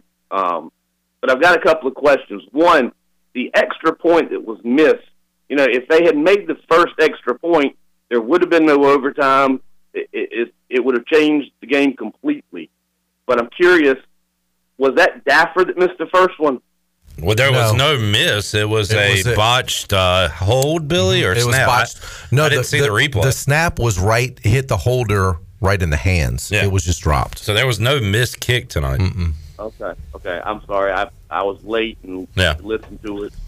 Um, the second question that I've got is the defense, the secondary. I know they made two interceptions and came close to making three, but they seemed awfully porous. I, I'm concerned about the defense. Um, I know I hear a lot of things about the offense, but I, as Billy was saying, you know, the run opens up the pass and the pass opens up the run. Without one, you can't really have the other. Um, and it wasn't until the passing game really got going that the running game opened, and I saw how or listened to how the running game really did open up the passing game even more. But I'm concerned about the defense. It's like we couldn't get a stop uh, at all. Yeah, I, I, I was gonna say we played a good offense, but that's throw that out the window because UCF's coming up next. You still got BYU, Cincinnati, Houston. We got a lot of good offenses coming up, so we need to figure it out. UCF has put up this year 56, 40, 41, and just dropped 70 on uh, Temple. Oh, that's so that's it. So we're gonna have to to figure it out. And we said earlier in this show that it's kind of been trending that way. Pirates have been stingy against the run this year. The defense overall has still played winning football, but we've seen some trends, some third and long, some big plays in the passing game, and we saw uh, too many of those tonight. So it is certainly becoming a bit of a concern. But what we have seen in previous games that we did not see tonight is that bend but don't break. Uh, they were giving up a lot of those third and long situations in the middle of the field. But then when opponents got into the red zone, East Carolina really bowed up defensively. We didn't see that tonight. Um, so, you know, and uh, that's a little bit concerning as well. All right, Tim, anything else? Yeah, the pass that the quarterback made at the end of the game in the final overtime. Didn't he misthrow the ball? He the guy was open. In the back of the Oh end zone? yeah, yeah, yeah. He had the tight end in the back of the end zone, and that that's a guy that had been given East Carolina fits all night. Uh, just big, physical, good tight end, uh, and he was open in the corner of the end zone. Yeah, he was just uh, he was overthrown. Absolutely. and and we could still be playing overtime right now. True, makes yes. The throw. So, Yep. all right, fellas, appreciate it. All right. Thank you, Tim in Greenville. 317 1250. The call's still rolling in at quarter to one. And we go to Mark in Charlotte. Hey, Mark. Hey, uh, hey, everybody! I was at the game actually on my way back uh, from Greenville. But anyway, um, I wanted to go back all the way to the uh, first drive. Um, you know, against Tulane, we won the toss and uh, went through and took the ball and went three and out. Won the toss today and um, uh, converted a couple third downs, and then on the third uh, third down play, threw out in the flat to Keaton, and he did what he does, and he got the first down. However, you know he stepped out of bounds, uh, but it seemed like we we could have called a play and kept that drive alive, but we we come up to the um, line and, and and it took us forever to snap the ball, and they stopped they stopped it. So I was wondering, is there something we can do to get up to the line when when that you know the coaches could let them know, hey, we need to snap the ball because cause we should have kept that li- drive alive. Well, uh, Mark and Billy, the fifth quarter began early tonight because a guy two rows up from me at Dowdy Ficklen Stadium said, uh, "Hey, Clip," and I turned around. He said. How many calls you gonna get about that first drive when East Carolina didn't run to the ball? so here we are. So uh, I was already answering questions about that in the freaking stadium. Um, no, Mark, they they gotta have something ready to go there if there's a questionable call that goes in ECU's favor that can be challenged. They they should know to hurry up, just run the ball to Mitchell for two yards or whatever. Uh, but yeah, that is. Uh, Something that they got to be very aware of there. Well, if you remember, East Carolina took advantage of that very same situation later in the game on the uh, the catch that was really not a catch by C.J. Johnson. They got up to the line of scrimmage pretty quickly, ran another play, and there wasn't a chance to call a timeout by Memphis or to challenge that or anything. So they did take advantage of that. They did do that later in the game. But yeah, that was a situation where that could have uh, bode well for East Carolina's as just as as it did later in the game. Anything else, Mark? Yeah, one more thing, real quick. Um, I believe they uh, let Keaton Mitchell score at the end of the game. Yeah. Uh, at the end of regulation, um, and I and Memphis was real smart on that. But I really think Memphis made a big mistake at the end of the first half when they came out and was just pretty much careless with the ball and gave us a chance uh, to get some momentum going into halftime. That was a game changer. It was, and I was very, uh, I was very pleased to see the East Carolina coaching staff and how they utilized the timeouts at the end of the first half, and they actually had some aggression. And, and instead of playing passive, they were they were in attack mode to try and score at the end of the first half. So I was very happy with the with the way they that whole situation played out. I think I I don't know how much I actually believe this because Mike Houston is going to do what he wants to do and not worry about what fans say. But Memphis had the ball at the end of the first half, and the way the time was situated, ECU only had two timeouts. So they call one on first, they call one on second, and then Memphis could just run out the clock. Right. But he used the timeouts anyway. Yeah. I wonder if that if like he was feeling pressure to call those timeouts because he hasn't done it in previous spots. And even though it didn't matter, they could have fumbled the ball, so it kind of did matter. But they Right. were they ran out the clock. But I almost feel like Houston did that because previous games he's heard the boos for not calling timeouts. Well, you know, I mean, everybody's human. The Yeah. thing is, is, is coaches will like to tell you that none of that stuff. That they have a game plan, they have a way they do things, and that's just kind of the way it is. But everybody, we're all human. They hear that, uh, so that wouldn't surprise me. Is that exactly how it happened? Who knows? And, and he's pro- you're probably never going to get anything out of him. Billy, are we Or human coach. or are we dancer? What? That's a song. 317 1250. I don't- think I know that song. Shirley knows it. We'll take a break. We'll come back. Don, Chris, Charlie, hang on. We'll get to your calls on the U.S. Cellular fifth quarter call-in show. Now I want to hear the song. Are we here? Who's it? Who is it, Shirley? Who sings that? Do you know? I'll have to Google it up, YouTube it. Google them up. You got anything, Shirley? Sing, sing it again. Are we human or are we dancer? Am I singing it right? It's an old song. It's by. It's an old song. Okay, that's not it. I don't know. I was, what am I doing? We'll take a time out. We'll Google it up.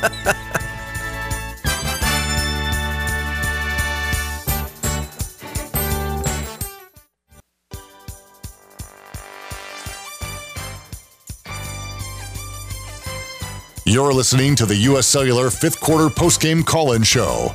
Here's Clip Brock. Back with you, 317 1250. I knew Are We Human, Are We Dancer was a song. For some reason in my head, I thought it was like an 80s song. I looked it up. No, it's by the Killers, and I do recall it now. Thank you to Scott. Thank you to Greg. Thank you to Josh and also uh, somebody uh, AL Al said uh, on AL. Twitter. well, it says AL dot American. I guess it's Al.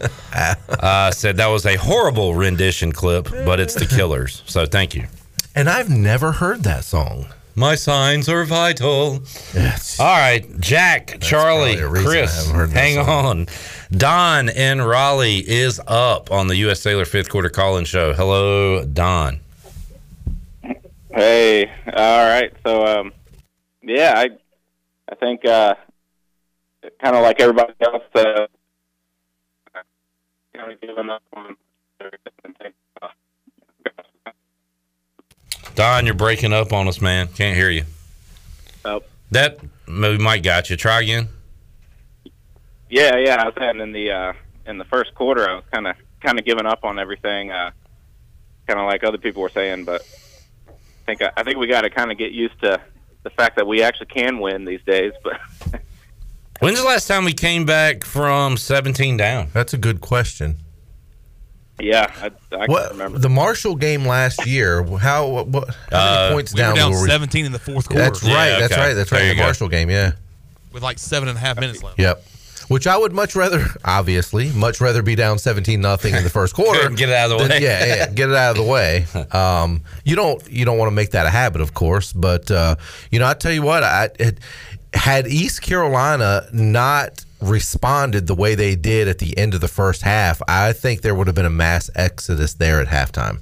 Really would. Definitely. I mean, there were the boo birds were out. I, I tweeted about it, man. There were some a lot of booing going on in that stadium, and you had cheers as they walked off the field at halftime because they were able to get those two Right. scores late. Yeah. Yeah, it's a different team than it was. You know. Yeah. Oh, it was a different team from the first quarter to the second quarter. Yeah. Oh yeah. All right, Don. Anything else, man? Oh, yeah, I was I was mentioning the uh, the fake punt. Hmm. Um, you know, everybody kind of said that was crazy, but and I did at the time. But you know, you, those things only work when people are least expecting, and it didn't work. But had it worked, we wouldn't be. We'd be saying that was a genius call. I mean, Yeah, what's funny, I, Yeah. I, I had just asked about that if, if someone had asked in the post game interviews, uh, you know, what the thinking was on that. And uh, Glenn Big Dog had said that, which what is what I sus- suspected, that the coaches saw something uh, and made that call. So that wasn't a situation where. Um, you know, I- they saw something on the field. Maybe a guy was out of position. I don't know if it was a defensive back that was not covering a receiver or whatever it was. They saw something there and it just didn't work. Yeah, it was too long to go for it in that situation. I think. Oh, I It's agree. a I long ways to go. It's a 23 yards is a long way. Yeah. So I think I think they figured they could get past midfield, and worst case scenario, you know, you're not in the in the worst position ever. But yeah, All right, Don. Thanks, man. what it is. Yeah. Go Pirates. Don in Raleigh, 317 1250. Chris is up in Smithfield. Hey, Chris. Hey y'all. So here's what I got. Tonight deserves this. This game deserves the I go. Thank you. we'll have to add that to the. Uh, maybe we bring the song back. Good I know stuff, who Chris. this is too. Is that? Oh, And he that's hung it. up. All right, good that, call. That was my buddy Chris who texted me earlier about the neighbor yelling "I Oh, go" yeah, out in the, on the back deck. I go. Thank you, Chris. We go I to go. Charlie in Pittsburgh. Hello, Charlie. I go. I tell you what, I'm, I'm, I don't miss the entire song being played, but I do think when uh, when you guys have "I Go" on Pirate Radio Live, you should at least hit that "I Go." When Fair enough. All right, that we'll do it. deserves to be saved. But I think I said this before. It reminds me of the Ricola. remember the commercial? I do remember that. That was very annoying. Ricola. Great marketing by them. I We're go. still talking about Ricola Yeah. 30 years later. Yeah, So- right. All right, Charlie, what's up? Uh, boys, it was a good win tonight. I'm gonna keep this short because I don't have a lot of voice left after them overtime. But um, you know, obviously there's things to be improved. But gosh knows that was a gritty win. Um, like caller said a little while ago, you know, we got down like that in the first quarter, and I thought, here we go. Pirates are favored at home, and we're about to get blowed out. And uh, daggone if they didn't fight back, and uh, just a just a good win. Uniforms look great. I really like the uh, the graphics that were going on in the stadium, like the old school video game graphics. I thought that was cool. Um, I just happy it was a great win tonight. I think um, I think if we're if we're gonna get to bowl eligibility this year, I think we're gonna have to win some more games like that. Maybe not in four overtimes, but um, I think it's, there's gonna be some tough games from here on out. And uh, but I, I, I think you know it depends on which Pirates show up to play, but I think we I think we can do it. I think we can get there. And um, I want to say if, if you if you can get to Greenville next weekend, by God, get there. Yeah. Um, we're not going to be favored, but we can win um, if we get a good crowd in there and if this team shows up and plays like they can. So um, anyway, good win tonight. Go, go taking my call. Have a good night. All right, always enjoy hearing from you, Charlie, uh, after the game on the U.S. Cellular fifth quarter call in show. And now I was going to say something and I forgot. We it's good. Oh, he was talking about where we're going to be in more games like this, and if we go to a bowl win, have to win more games like this. That's why it's so important uh, to figure out this kicking situation. And we got some things figured out tonight with Conrad in, but still had a you know a botched hold, and and that's why it's so vital because every freaking extra point matters. Yeah. when you're in a close game like this. Oh yeah, and you know something else I wanted to touch on too is um, that Charlie had said uh, wants everybody to come out to Dowdy Ficklen Stadium. You know as well as I do, weather makes a big difference. So I just pulled up my weather app and for the ten day forecast, looking like right now, Saturday next Saturday, seventy degrees, sunny. My goodness gracious! Uh, Great weather fif- day fif- today. 51 at night. Let's do it Um, again. so it's going to be pretty much a carbon copy of what you saw tonight, weather-wise, Mm. at Dowdy Ficklen Stadium. No excuse, people. I mean, get out there because you know we all know it. The, the you you get into late October, early November, and this is the time you got to step Oh! up and. Sorry, Bill. Oh no, sorry. That's okay. Down the line, we got a double. Is it a RBI double or a two run double? I think a RBI double. He is fired up. I don't know. Is this the MLB fifth quarter? Is this? What is that what we're doing? Dodgers three to two, but man, the Padres fans are going nuts. Second and third, nobody out. Bottom of the seventh. Sorry to cut you off. Go Brownies! All right, uh, let's go to Jack in Greenville. Hey, Jack. Yes, there we go. How you guys doing? Doing good. What a gutsy performance by Holton Ahlers. And Keaton Mitchell carried us, put us on his 150 pound back in the overtime. What a what a move! That that I think that was that was crazy. But gotta go gotta go to the fake punt. We ran we ran a fake punt against SMU two years ago, and there was an option. There was an option to run 16 yards. There was no option to go. It was either we're going or we're not. I mean, the gunner could have came down and got 16 yards. It was a, it was a 10 point game. Why are we doing? That's the first thing. Then, second thing, we know what Memphis is bad at. They got these giant dudes on the inside. Why we running the ball the middle? But you know that that that's neither here nor there. But then we turn it around, and right at halftime, everybody turned around and we we were throwing the ball down the seams, and it worked out great. But my questions are, we have these cornerbacks, and it, I've seen it multiple times where they're playing ten yards off our receivers, and we're not throwing a screen pass or something, and then we we can't throw the ball downfield. Thoughts? My thoughts are I love your style as a caller, Jack. You get your your points in and you kind of talk fast and then you stop and then I'm trying to get you guys to go to bed, but yeah. Ah, that was good stuff. Uh, why are we doing what we do when we do what we do? I don't know. Um, no, I mean I don't have any answers for you in that regard. It's it's kind of frustrating to watch. And then so Mike Houston, excellent, excellent. I said excellent. Timeout first half. Yep. Second half, we sacked the quarterback. Everybody's celebrating. You know, you can't celebrate in a minute, two minute drill. But then we have two timeouts. We're not ready. Call a timeout, Mike. What are you doing? Like, call call a timeout. Ne- next play, they throw a 50 yard pass down the field, set up set up a touchdown.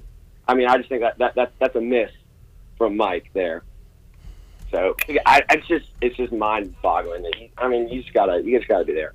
Yeah, because obviously that big that big pl- pass play over the middle uh, on that final drive in regulation by Memphis was the killer. I mean, it really was. Yeah. And the final gripe is purple gold. Purple is a two syllable word. Word. Gold is a one syllable word. It is purple gold, not purple gold, purple gold, purple gold. You know, the dance team's trying to lead us in purple gold. You know, it's a slow, it's a slow chant. It's not a fast chant. You know, I don't know when we started getting this fast chant in, but that's all I got. All right. Yeah. Thanks, thanks for your I'm, I'm with you there. Thanks, Jack. I think. Uh, good call. Don't really care to be talking about purple gold chants at 106 a.m., but you know what? That's what the show's all Purple about. gold. Purple. Purple gold. Purple gold. Purple gold. Purple. All right. Lines are locked and loaded. People still want to talk, and the Padres have come back on the MLB fifth quarter show. Three to three. Boy, Brittany. and they've got runners on the corner. I bet you're glad you left now. That's right. You're missing a hell of a ball game. All right, uh, we will take a break, come back, more to go. We got Owen, we got Mike, we got Blake, and we got a line open. Can we do a MLB watch along? Back with you after this. Whoa, my pen went flying.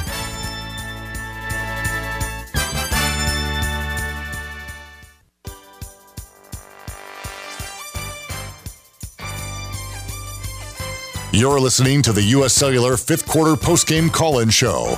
Here's Clip Brock.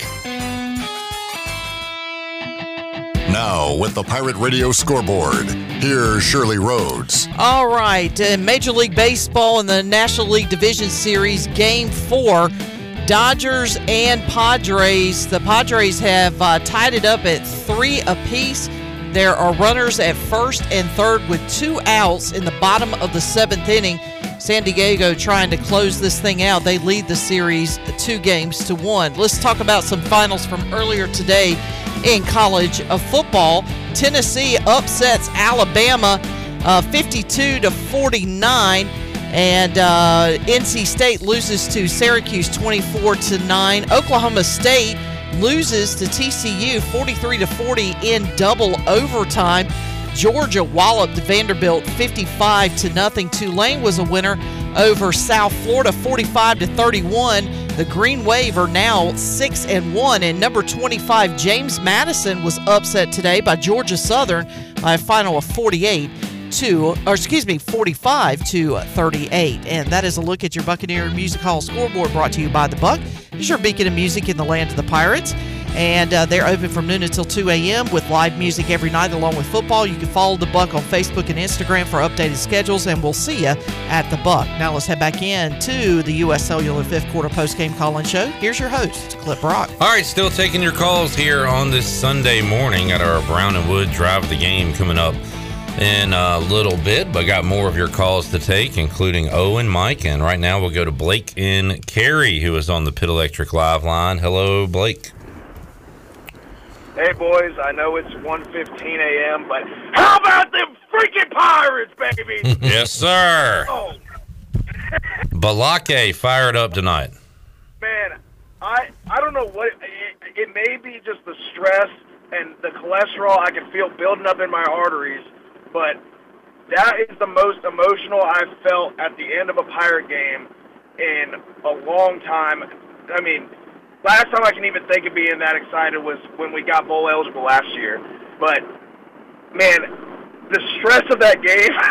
I was in the stands with my brother and my dad, and we're lifelong Pirate. I mean, my my first game was in '99 when my parents took me when I was two years old, and we beat the Miami Hurricanes when they were ninth ranked in the nation.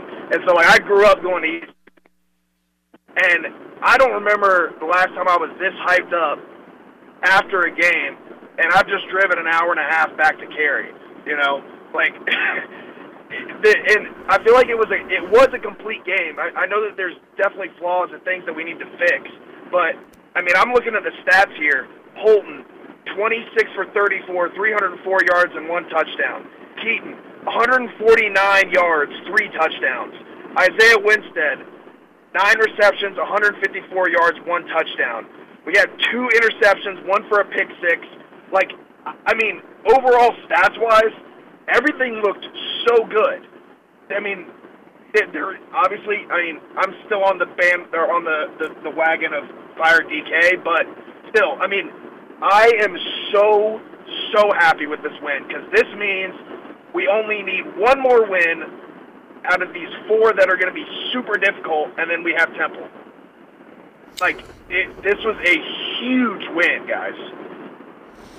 But this is why. Why do we do the fifth quarter? Why do we sit here until 1.15 in the morning? Because Blake needs somebody to talk to to talk about his Pirates instead of just screaming out his window riding to Cary. Which would work too. That works too, but that uh, might get you arrested if you pass a police officer. But This is why we do it, and uh, it's great to hear you fired up, Blake. Good stuff, man. Yeah, and he put some stats out there too with some, you know Keaton's stats and uh, and Holton's and you know you made a great point earlier about Keaton Mitchell stats. We've seen inflated stats like that, big numbers out of Keaton Mitchell in the past, but these are different because you don't have right was 20 yards. 20 yards. You don't have that 90 yard Yeah. run or that 60 or 70 yard run where he gets into the uh, secondary and then turns on the Jets. There was a couple times he had the potential to do that tonight and just, you know, like I'd mentioned, a couple, uh, you know, late tackles in the secondary that he just missed breaking one off. But that's impressive stats by that young man, definitely.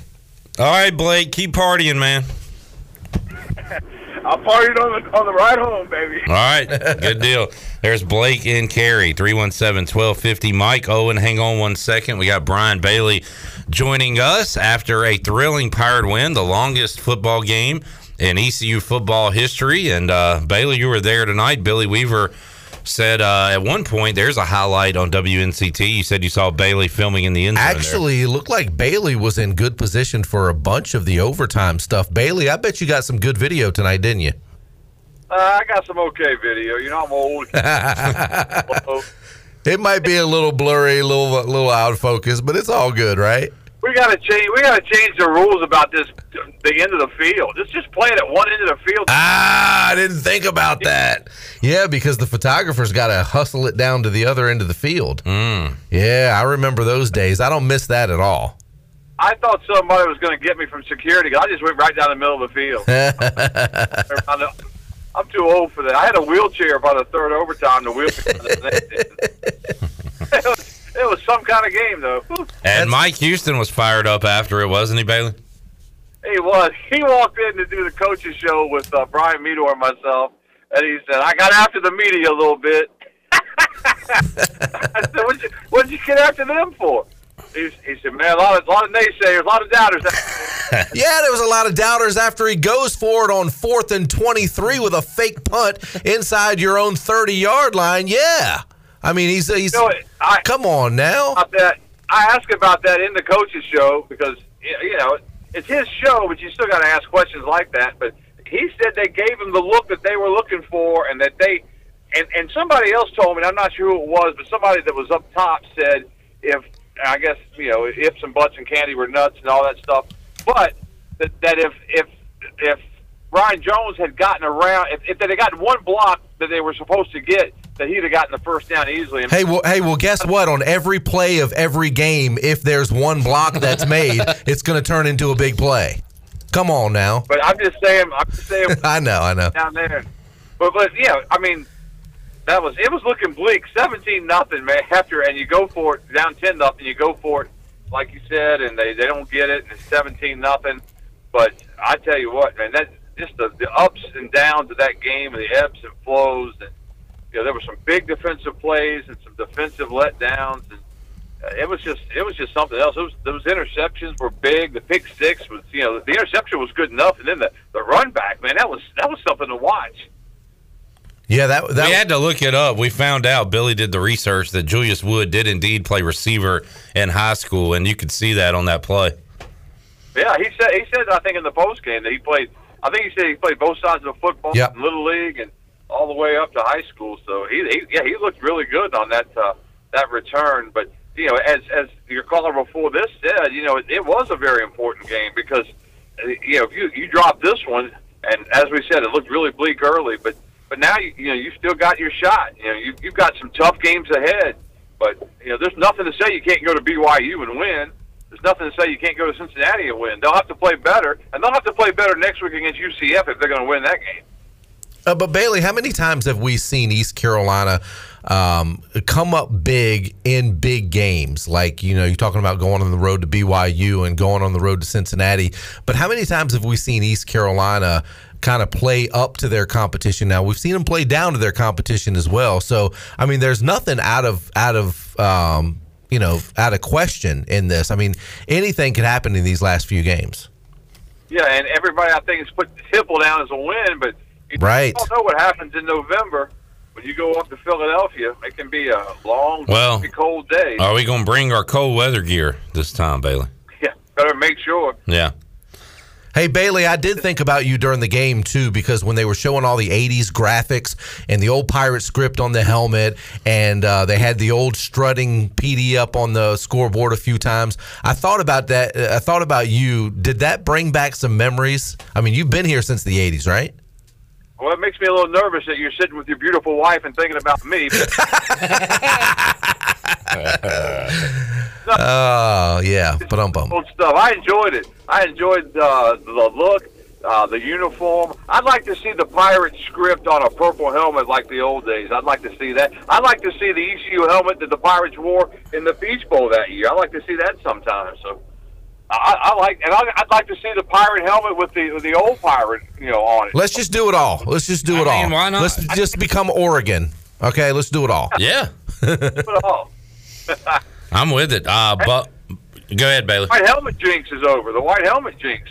Yeah. Finally got to win it with a white helmet. Well, it's the white helmets with the skull and crossbones, not with the script anymore. Now the script is the. We're good with that now.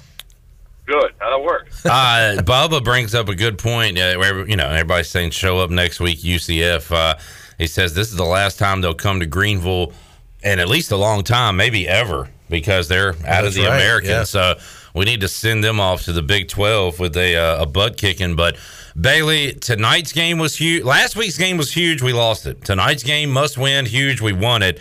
Sets up another huge game next week. The more you win, the, the bigger the games get. And man, we got a uh, showdown with the Knights coming up next week. Yeah, it was it was just a fun weekend. I had a chance to, to be at the Hall of Fame banquet, talk to Marcus Crandall, I talked to Coach Logan, Jeff Connors. I mean, you know, just you know, hearing stories from those guys on, Friday night. And, you know, then the homecoming. Yeah, homecoming's kind of cool because you see all these people that you know, they, a lot of people that can't come to but one game try to come to the homecoming game. So that was really neat. The tailgating that was going on, and you know, and and then the air was let out of the balloon when you're down seventeen nothing in the second quarter. But give those Pirates credit, man. They they hung in there and they they came back, and you know, I think Holton Ahlers, man, he he did a great job. You know, he's he's he's battered and bruised, but he hung in there and he got the job done. Well, I think that's the story of Holton's career. Battered and bruised all the time, but always out there giving it 100%. We saw him coming off the field. Chandler said it like he was saying, "Pull my." arm- What were you saying, Chandler? Pull my finger. I can't remember. no, that was me and Chandler. Oh, yeah, that's right. Say it. I can't remember who the player was, but he goes up to whoever it is and he's telling them like, "Hey, pull my arm right quick," because I mean his arm. It was just it was CJ, I think, and we we joked that we we asked I asked Coach Houston about it on the coaches show, and he kind of laughed about it and said, "Well, I'll just give you guys an injury report and, and let you guys have it every week." So he, he- they they you know everybody knows that Holton's banged up. Everybody that, watches film and anything else knows that Holton's got you know some some shoulder problems with that non-throwing shoulder. I mean, it's on ESPN, it's everywhere you look. So I don't think it's that big a deal anymore because he battles through it, he plays through it, and, and he did. We had uh, Garrett Short told me that he had video of, of Holton going over there and, and, and saying, "Hey man, get my shoulder back right." And he got it back right. And he kept he kept playing, and Pirates won the game. Yeah, they were warming up Mason Garcia, but Holton Ahlers able to go back in the game and uh, get the win tonight. Do you guys remember Lethal Weapon, the movie?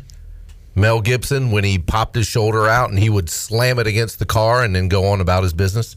Kind of reminds me of Holton Ahlers. Just pop it back in and let's go. Let's do this. There you go. There you go. BB, good stuff, man. It was fun. It was a good time. Four overtimes, man. I tell you, and I'm, I'm telling you, when you're doing the show, the coaches show, and Billy can tell you because he's done stuff like that too. You, know, you're writing stuff down, notes down, to ask the coach. Well, damn, we get in, in the score app, the apps that were out there had the had the scoring in the wrong order. So I'm looking at it, and I knew that the Pirates won the toss and that Memphis had the ball first, but the score app had had it backwards. So Mito and I are trying to write, and Mito said, "Look, I watched it. I wrote it down. Trust me." I said, "Mito, I trust you with my life anyway. I know I trust you on this." So we finished it up with that, and we got it all done. But Coach was in a pretty good mood as far as that goes, and it was it was tough. Man, these night games are a quick turnaround for that coaches show, aren't they, Bailey? Oh, they are. I mean, Yeah. literally, I just left the TV station because I went by to make sure we had some download stuff, like Billy was talking about. I had a good angle on some stuff. We put all pushed all that stuff to Meador so he can work with that. Uh, the player interviews, pushed that out. We pushed. We do Coach Houston's uh, post uh, press conference and get it to East Carolina so they can put it on the YouTube channel so people can see that. So there's a lot of things that go on, and now Meador he'll be working until you know probably four or five in the Yeah, morning at yeah. the very least to get it done. He's a soldier, man. And uh, just quick plug on the coaches show. What time's it air tomorrow? 11:30 a.m. on the official station of the Pirates, WNCT. There you go. All right, BB, go to bed. All right. Yeah, you're old. You need sleep. Later, man. There you go. Brian Bailey show coming up Monday at noon. Every coach will want to be on that show after this win. All right, let's see if Mike and Owen hang uh, hung on the line. Mike and Currituck, are you there? Yeah. All right, sorry it took so long to get to you. Oh, that, that's no problem at all.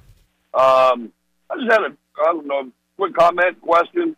Um, on on the on our last drive there in the fourth quarter, where everybody basically knew that Memphis was going to let us score, and and I know you said you wouldn't have taken a knee there, but come, coming out of the timeout, we pretty much assumed they were going to let us go in. What, what would you think about taking the knee on first? Because it was first down, just you know, ha- hand in the middle, let him get to the goal line and stop. Make them burn their last time out there instead of letting them keep a timeout.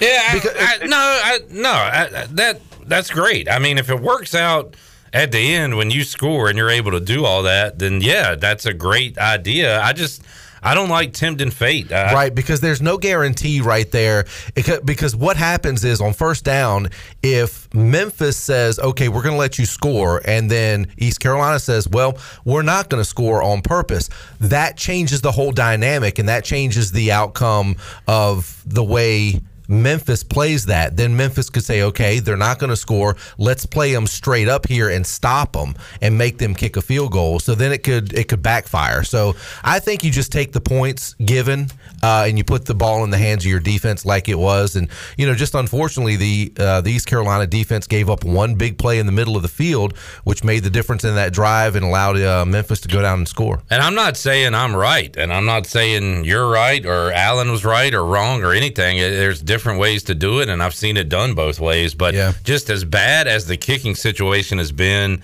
I just I didn't want to. I don't feel like risking it. Now, on the flip side, if that were Memphis in that situation with their kicker hadn't missed a field goal all year and still hasn't missed one, they might have done that. then that. they might have done that, and that would have been a great call because you're all about analytics now and what works and what not. Like like Clip said, when you have a kicking game that you know goes into this game. 20 of 25 on extra points. That's not on field goal attempts. Those are on extra point attempts and which that would have been an extra point in that situation that you know basically an extra point from that distance. So i just i don't think you like clip said i don't think you tempt faith in fate in that uh, situation. I, I, I, definitely totally agree on the kicking because I've never heard a stadium collectively holding their breath as I did on that on that last or, yeah, extra point. and i've never heard a, a stadium cheer an extra point being made by a new kicker that came into the game either like the way i Oh, heard yeah. it in that stadium A hundred percent, a hundred percent. Even the last couple games with Daffer, every time he would make one, you would think we had just won the conference. right right All right, Mike. Anything else, man? And, and I, uh, yeah, I, I was just saying, you know, obviously, if if we didn't score on on that on the first down, Memphis is, at that point is going to try to stop us. Um, and, and I agree, you know, to an extent about you never know what's going to happen. You can fumble or Well, I just wanted to throw that out there. Yeah, no, I mean, again, your way might have been the right way, but we uh we got the we ended up giving up the touchdown, which we didn't want, but got the W. All right, Mike, thanks for hanging out with us late, man. Thanks, guys. Appreciate y'all show. All right, thank you. And Jeff uh, Collins on YouTube, I saw your comment. If you really are waiting on a shirt from last basketball season, probably from a watch along, uh, I apologize for that. Uh, shoot me a Facebook message or email me clip at pirateradio1250.com and we'll we'll take care of you. All right, uh, Owen in Tampa, are you there? Dude, this show needs a shot clock fast. I knew you were going to be angry if you were still hanging on. You're you are never allowed to complain about how late it is again after letting Bailey fumble. Oh, man. See now, got to cut it short. Wrap it up, B. Wrap it up. Sorry, Owen. Oh, look at the rain coming down. Speaking of uh, shot clocks, we're going to talk about rain. In Damn, the, uh, it is pouring in coming San down Diego. in San Diego, which it never rains in San Diego. All right, Owen, what's up, man? Nobody cares. All right, well, go on. It's your time. Go ahead. Shut up. um, we we finally got a win against a team with a pulse. Yeah. Is that it? That's it? Yeah, it should be. That should. I, up. The um, I just want to see what the guys do with it because they were really resilient today, and it took a lot after that ugly ass first half to come back and do what they did. So they showed a lot of heart. So let's see what we do with it, you know, because the next three games are not gimmicks. You guys know about UCF; they can come in there and drop sixty on you in a heartbeat. And then we got to play BYU, which will make Luke Larson happy because he finally gets to be around guys his own age. Ah, yeah. Great line. Great line. I don't know if he does as well with the ladies as the Mormons do because those dudes got game. and then we got Cincinnati. So hopefully this will be the start of something. If we can make one of these guys stumble a little bit, maybe we can get ourselves back into the conversation as far as being towards the top of the conference and maybe making a move. But I'll be happy with a damn bowl. Anyway, I just used up somebody else's time, so I got to go. See you, boys. All right, there's Owen in Tampa. I was pulling up his Twitter page to see what he tweeted during the game tonight. Let's see if I can read any of it. Nope, can't read that. Not gonna read that. Gonna- yeah, yeah. No. Uh, that was from last week where he, tweet, he put out a picture of me going to sleep during the show. Yeah. Uh, so yeah, can't read any of Owen's stuff. Much like I can't read a lot of my stuff. So uh, yeah, par for the course. Thank you, Owen. Thank you, everybody, for being up late with us. We'll take a timeout, come back, got more to go on the U.S. Cellular fifth quarter call in show. Uh, we have open lines if you're still up, and for some reason, if you got something you want to say that hasn't been said during the show, call in 317 1250. We're back after this.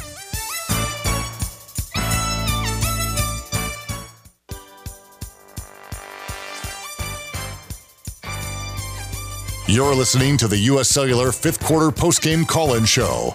Here's Clip Brock. Just watched the Julius Wood pick six again, and man, we've talked tonight about you know, don't take anything for granted. Don't take for granted that the Pirates are just going to score, like you said, Billy. Go score your damn self, and that's what Julius did, Yeah, because he should have been tackled at about the 20 yard line. and the ten, yeah, well, yeah. I mean, but the first time at Yeah. the 20 yard line, and there's no guarantee that the Pirates are going to score from the 20 if that's where he indeed gets tackled. So, what a play! Huge play in the game. Huge. All right, 317 1250 for the first time this morning. We have open lines. Let's, uh, I have not looked up any drops, but we will have our Brown and Wood drive of the game. A lot to choose from tonight as the Pirates put a lot of points on the board. Brown and Wood drive the game brought to you by Brown and Wood, serving the Pirate Nation and Eastern North Carolina since 1937. Brown and Wood, your number one dealership in Greenville. Brown and Wood on Greenville Boulevard, Greenville. Online, Brown and Wood Auto.com. Maybe the drive, maybe the first scoring drive. You really needed that one. I was going to say one late. Uh, I did the remember game. the first scoring drive, as a matter of fact, because I thought about that being the Brown and Wood drive of the game, but I was like, it's too early to obviously, you know, because I was thinking about that when it happened. Um, There was one Chandler before we left the game. Chandler said, "Let's wait one more offensive possession, see what they do, and then leave." It was a great drive, but it ended in three, It ended in three, yes. so that one can't count. That was the put. we the Pirate- actually did that earlier this year. Remember that? There was a drive that ended in three points, but we ended up making that the drive of the game because it was such an impressive drive, and I think it was big key in the game. But Looking at the touchdown drives, eight plays, 75 yards was that first one. That's which is why that was Yeah. impressive. Yeah. Um, East Carolina had a. I'm trying to find the uh, the other drive we were talking about. Keaton Mitchell capped off a nine play, 75 yard drive. Uh, Chandler, the one we were talking about, why I wanted it to be the drive of the game. because it was. wa- 16 plays, 87 yards, and it Wow. took eight minutes off the clock. Yeah. you know what? You know I, I don't have a problem with that being the drive of the game. You know what? I, I I remember because. And I- it gave ECU the lead. Yes, it gave ECU the lead, but I remember saying, "Hey, let's see what the offense does here." And I remember them being deep. The quarter ended, and I'm sitting there thinking, "All right, well, we got to go and do a post game show." And the Pirates, still, I believe the Pirates didn't. You know, they kicked that field goal with like nine minutes left in the fourth quarter. Eight minutes, Right. I mean, and if and if I'm not mistaken, that's his first field goal because the other ones were extra points. yes. So yeah, that was So a you know very very long drive. That's yeah, that's, the drive of the game. Very productive drive Yeah. that ended in points. And more importantly, it was a field goal, Right. Which, you know, which is with a uh, with a, blessing new nowadays. freshman kicker. Yeah. All right, there you go. Andrew Conrad capping off And the you said drive we of the game. couldn't have a drive of the game that ended in three. Well, there you go. You go 16 plays, 87 yards. Again, you'd love to have that six, but yeah. we'll take the three in that case. All right, we got another caller calling in. So, uh, by the way, we have one break left. So, get your calls in. Last call for your calls before we wrap it up. We're going to be here last call next week at the same time. And man, I hope we're celebrating another win. I hope so too. It, I, I really don't mind doing this at 138 after a W. I'm still I'm feeling pretty good. So uh, It's appreciate to you be being even later for that BYU game. Yeah, but that'll be a uh, Friday Friday, night. and we get uh, Saturday off. So looking forward to those. Friday night's all right for fighting. in It's this Saturday case, night, yes, but yeah. I hear you, Elton. all right, Mary Elizabeth is in Morehead City. Hello, Mary Elizabeth. I bet my dad's listening. He's probably headed back from the game right now. I'm already back home. But can we just say something? How about those uniforms? Yeah, sweet. Love them. Were they not good looking? Yeah, I think they're the best looking ones I've seen on. And I, I said that before. They're the best uniforms I've ever seen on the Pirates. I agree. So, what exactly happened with the kicker situation? So we switched Larson and Owen Daffer. Is that what happened? Well, Larson was still holding, correct? Yes. Yeah. So we switched. Uh, Daffer did not play. Daffer did uh, play. He did. He uh, was- he was kick- he had kicked kickoff off, duties. Yeah. But uh, we went to a new kicker, Andrew Conrad. Whatever we did, it worked. Yeah. We switched kickers.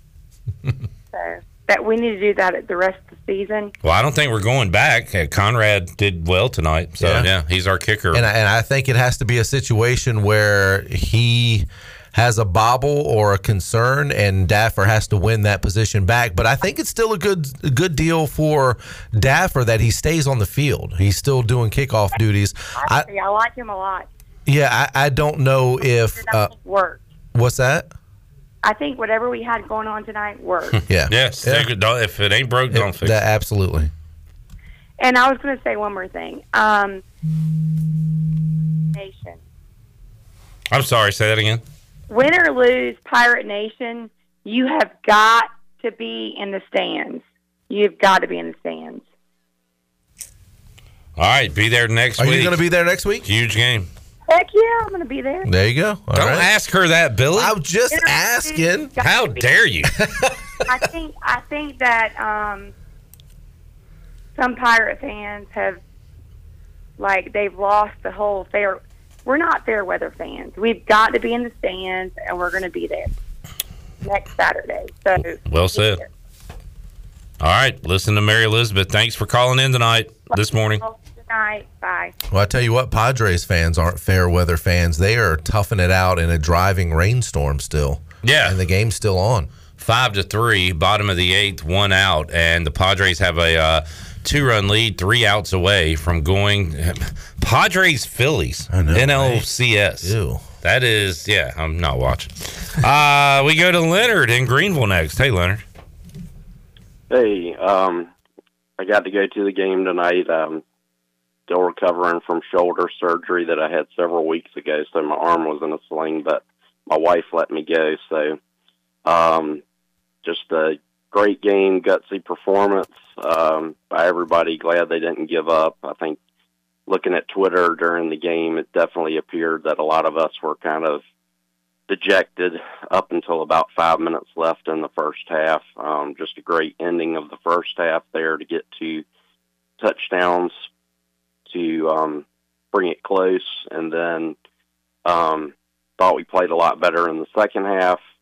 Um, seemed like we passed on first down a lot in the second half. I don't know if anybody else has mentioned that, um, but seems like we passed just about every first down that I can remember, and then if it was close, we would run on second down, and I think that helped us, um, you know, work down the field. I do agree that that drive, even though it ended in a field goal, was just a great drive. Uh, just maintaining the ball, keeping it out of their offense's hands, and um, at least getting some points on there. Um, but you know, coaching's not always going to be perfect. There's always going to be second, you know, guessing that we can make in the stands. But I think for the most part, um, the coaches did well and made some adjustments in the second half and uh, gave us a chance to win. And luckily, we were able to do that. I think the Memphis quarterback and their receivers just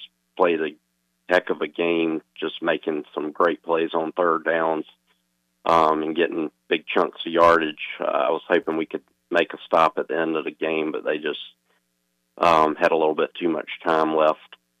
Um, but you know, Henigan's great, and I'm glad we're not going to have to play them. I hope for another two years, uh, unless we face them in the championship if we are fortunate to get there. Um, but it seemed like our bowl hopes in the season was on life support, and the Pirates uh, put the defibrillator machine on it and brought it back to life. So um, glad everybody's happy and in a good mood. I know there are things we can improve on. I'm sure the coaches are gonna and the players are gonna look at that. But I think just definitely a gutsy performance. Just want to give a shout out to all the players, all the fans that stayed for every second of that, and uh, hope everybody enjoys it. Uh, hope people will be there next week as well. Um, and go Pirates. Leonard, you know what I love and what everybody loves nostalgia, feel, those feelings of something that that's you had in a previous life that just feels comfortable.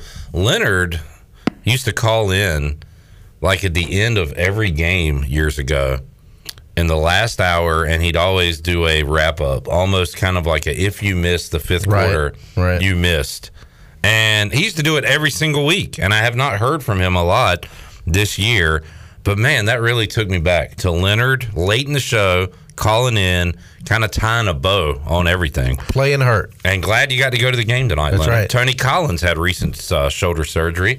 He's been able to go. Finally he's out of the sling. So uh, good to hear uh, leonard's out there And, and I, I agree with Leonard 100% that it's it making calls for coaches is tough, uh, and especially making them in split second situations. And if you think about it, we have gone back and forth with callers about that. Do you score? Do you not score? Now, and we and and we still are not. Everybody's not 100% on the same page. So you can imagine how tough it is to make that call in real time. Yeah, no doubt. And uh, you got to live with the the decision you That's make. right. And it, it didn't work out for the Pirates because Memphis did go down and score, but. Again, well, we've we've discussed it at this point. I think they did the right thing. Yeah, but they did too. I, I shouldn't even say they did what I would have done. How about that? I don't know if there's a right, wrong, right, or yeah. whatever. But I don't think there is a right or wrong because you never know how that. Like I said, you never know how the situation is going to play out. Memphis changes its mindset and what they do on defense if East Carolina decides they don't want to score and they sit on the ball. So yeah, everything changes. Now, how about this? Memphis, we saw it, Billy. You said that they're probably going to let them score here. As soon as ECU snaps the ball, the back, the linebackers, they don't even move. They're just standing in the end zone. Right. The D line's kind of pushed off the ball.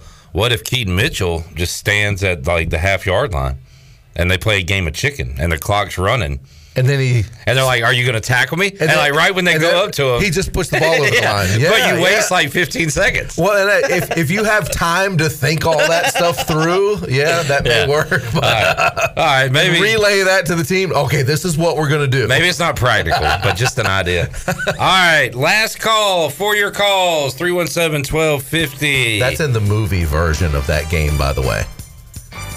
That's Oh, the right, play yeah. in the movie Yeah. version, kind of like the We Are Marshall. Yeah, yeah. How, you know, and you know, That's at the end of Rudy. and Invincible. Yeah, there you go. You know, so where it kind of happened this way, but we're taking some So when they make a artistic movie liberties. about this game? right? Yeah. It's going to be Keaton Mitchell standing there going, uh,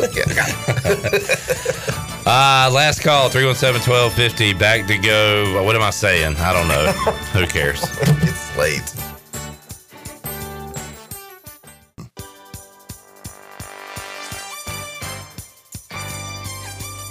You're listening to the U.S. Cellular fifth quarter postgame call in show. Here's Clip Brock. Now, with the Pirate Radio scoreboard, here's Shirley Rhodes. All right. The Padres are two outs away from advancing to the NLCS. Josh Hader on the mound for San Diego as uh, all of the fans have uh, stayed, even though there was a torrential downpour. It looks like it has stopped raining. And Trea Turner on uh, in the batter's box for the Dodgers as the Padres lead it five to three in the top of the ninth inning. And that is a look at your Buccaneer Music Hall scoreboard brought to you by The Buck. It's your beacon of music in the land of the Pirates. And they're open from noon until 2 a.m. with live music every night along with football. You can follow The Buck on Facebook and Instagram for an updated schedule, and we'll see you at The Buck. Now, and now let's head back into the U.S. Cellular fifth quarter postgame call-in show. Here's your host, Clip Brock. Hey, let's all do it. Ready? Da buck da buck da buck da buck da buck da buck da buck da buck. Well done. All right. Is it the Broncos? I would have is done it, but They are facing right. I wasn't Ask ready. Billy, uh, awesome. Uh, I saw this this week. There is only one NFL logo that's an animal that is facing to the left, looking to the left. All the other ones go right. And Billy's trying to think of it. And I'll just show it to you. I mean, So it's not the Jags. It's not the Panthers. It is not I think I know what it is. the Dolphins. It's not the Broncos. What's another animal on the helmet? What do you think it is? Oh man, no, never mind. I was gonna say the Lions. Nope. No, they're going right. They're, yeah. Man, that's killing me. I'm gonna just What let is it? you. I'm gonna let you look at them and, and just see All it right, because it's pretty what- neat. It's not the Seahawks. and it explains why. Cardinals, Nope. No, it's They're not the going right. Cardinals. Um, Rams. Who is it? Why am I missing it? Second to the left. Oh, it's the Eagles. Yeah, and there is a uh, in the logo. There is a E like that right there in the neck. I've never seen it before. Huh? Yeah, Who knew? but they're the only one facing left. That I is, never uh, thought about that. That is weird, wild stuff. Man, you gotta bring that But up. but wait a minute. Wait, wait, wait, wait. It's not on the helmet.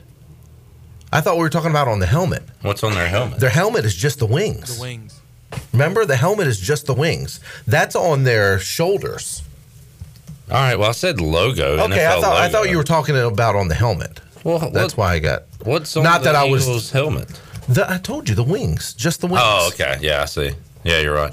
Um, That's okay. on the shoulder. correct.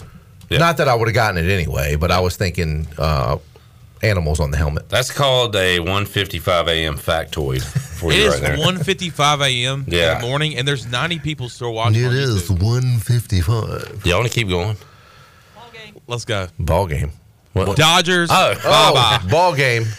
Dodgers are gone. They joined the Braves, Mets, and other good teams that are already out, and the Yankees one game from being out of it. How about that? Can we get It's the those year of lights the at Dowdy Davids because the, the Goliaths are gone. I would make fun of the Dodgers. They are the 90s and early 2000s Braves. The Dodgers. They have won all these Dodgers. years and only won one World Series, and it was in the COVID year. All right, uh, this is not the MLB fifth quarter. This is uh, the U.S. Cellular fifth quarter call-in show. What a show! And thank you all for uh, hanging out with us so late tonight. Man, really fun. Um, Heidi just got home from the game, and she's watching it again on the big screen. that's pretty cool. After a win, I like to go back and watch, and uh, I'll be doing that. Weave, uh, any final thoughts to wrap this baby up? Just like I started the uh, fifth quarter call in show with gutsy performance by this team. Love to see it. And at some point, that's going to pay dividends down the line. Coming back from that 17 point deficit. Obviously, it was early in the game. But if you think about it, coming off the performance that they had previously last week and then going down 17 nothing, that team could have folded. And Yeah. they didn't. Robert says, Clip, you ignore YouTubers. Well, Robert, I'm not ignoring you. I am kind of ignoring Kevin because he keeps typing the same thing over and over and over and over and over and over again. Uh, we got Jackson on Facebook with a little nugget. He said, did some research and in parentheses said, assuming Memphis makes a bowl game, it will be the first time we've beaten a conference team in consecutive seasons where that team made a bowl game in both years since Southern Miss in 2009 and 2010. Feels like that puts a lot into into perspective. Hey, Jackson, can we hire you for our research team? That's a great stat right there. Yeah, stat to consider. Stat to consider. Stat to consider. Shirley Rhodes, awesome job. Thank you, sir. You have been on the grind today. Chan Man enjoyed hanging out with you on a football Saturday. Yes, sir. Going man. to the game I with really you. am enjoying. Enduring. Enduring. Enduring. I, I'm I'm really enduring it. enjoying going to Dowdy Ficklen and watching. I'm an the game with you, enduring Are you uh who's that? Madea or whatever is that? Oh, yes. you're, you're enduring. Hello, hello, hello, I'm enduring it. Good morning. Good morning. Good, good morning. I love Madea. Praise That's who I want. I want to be Madea when I grow up.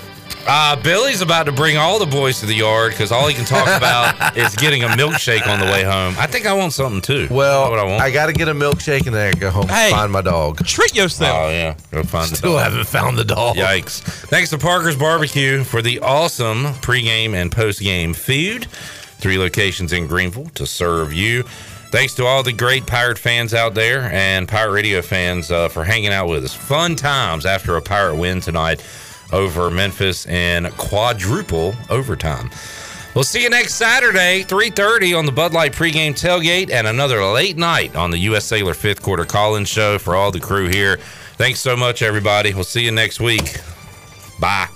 You have been listening to the U.S. Cellular fifth quarter postgame call in show. Join us next time for complete postgame coverage of East Carolina football, exclusively on Pirate Radio, the voice of the Pirate Nation.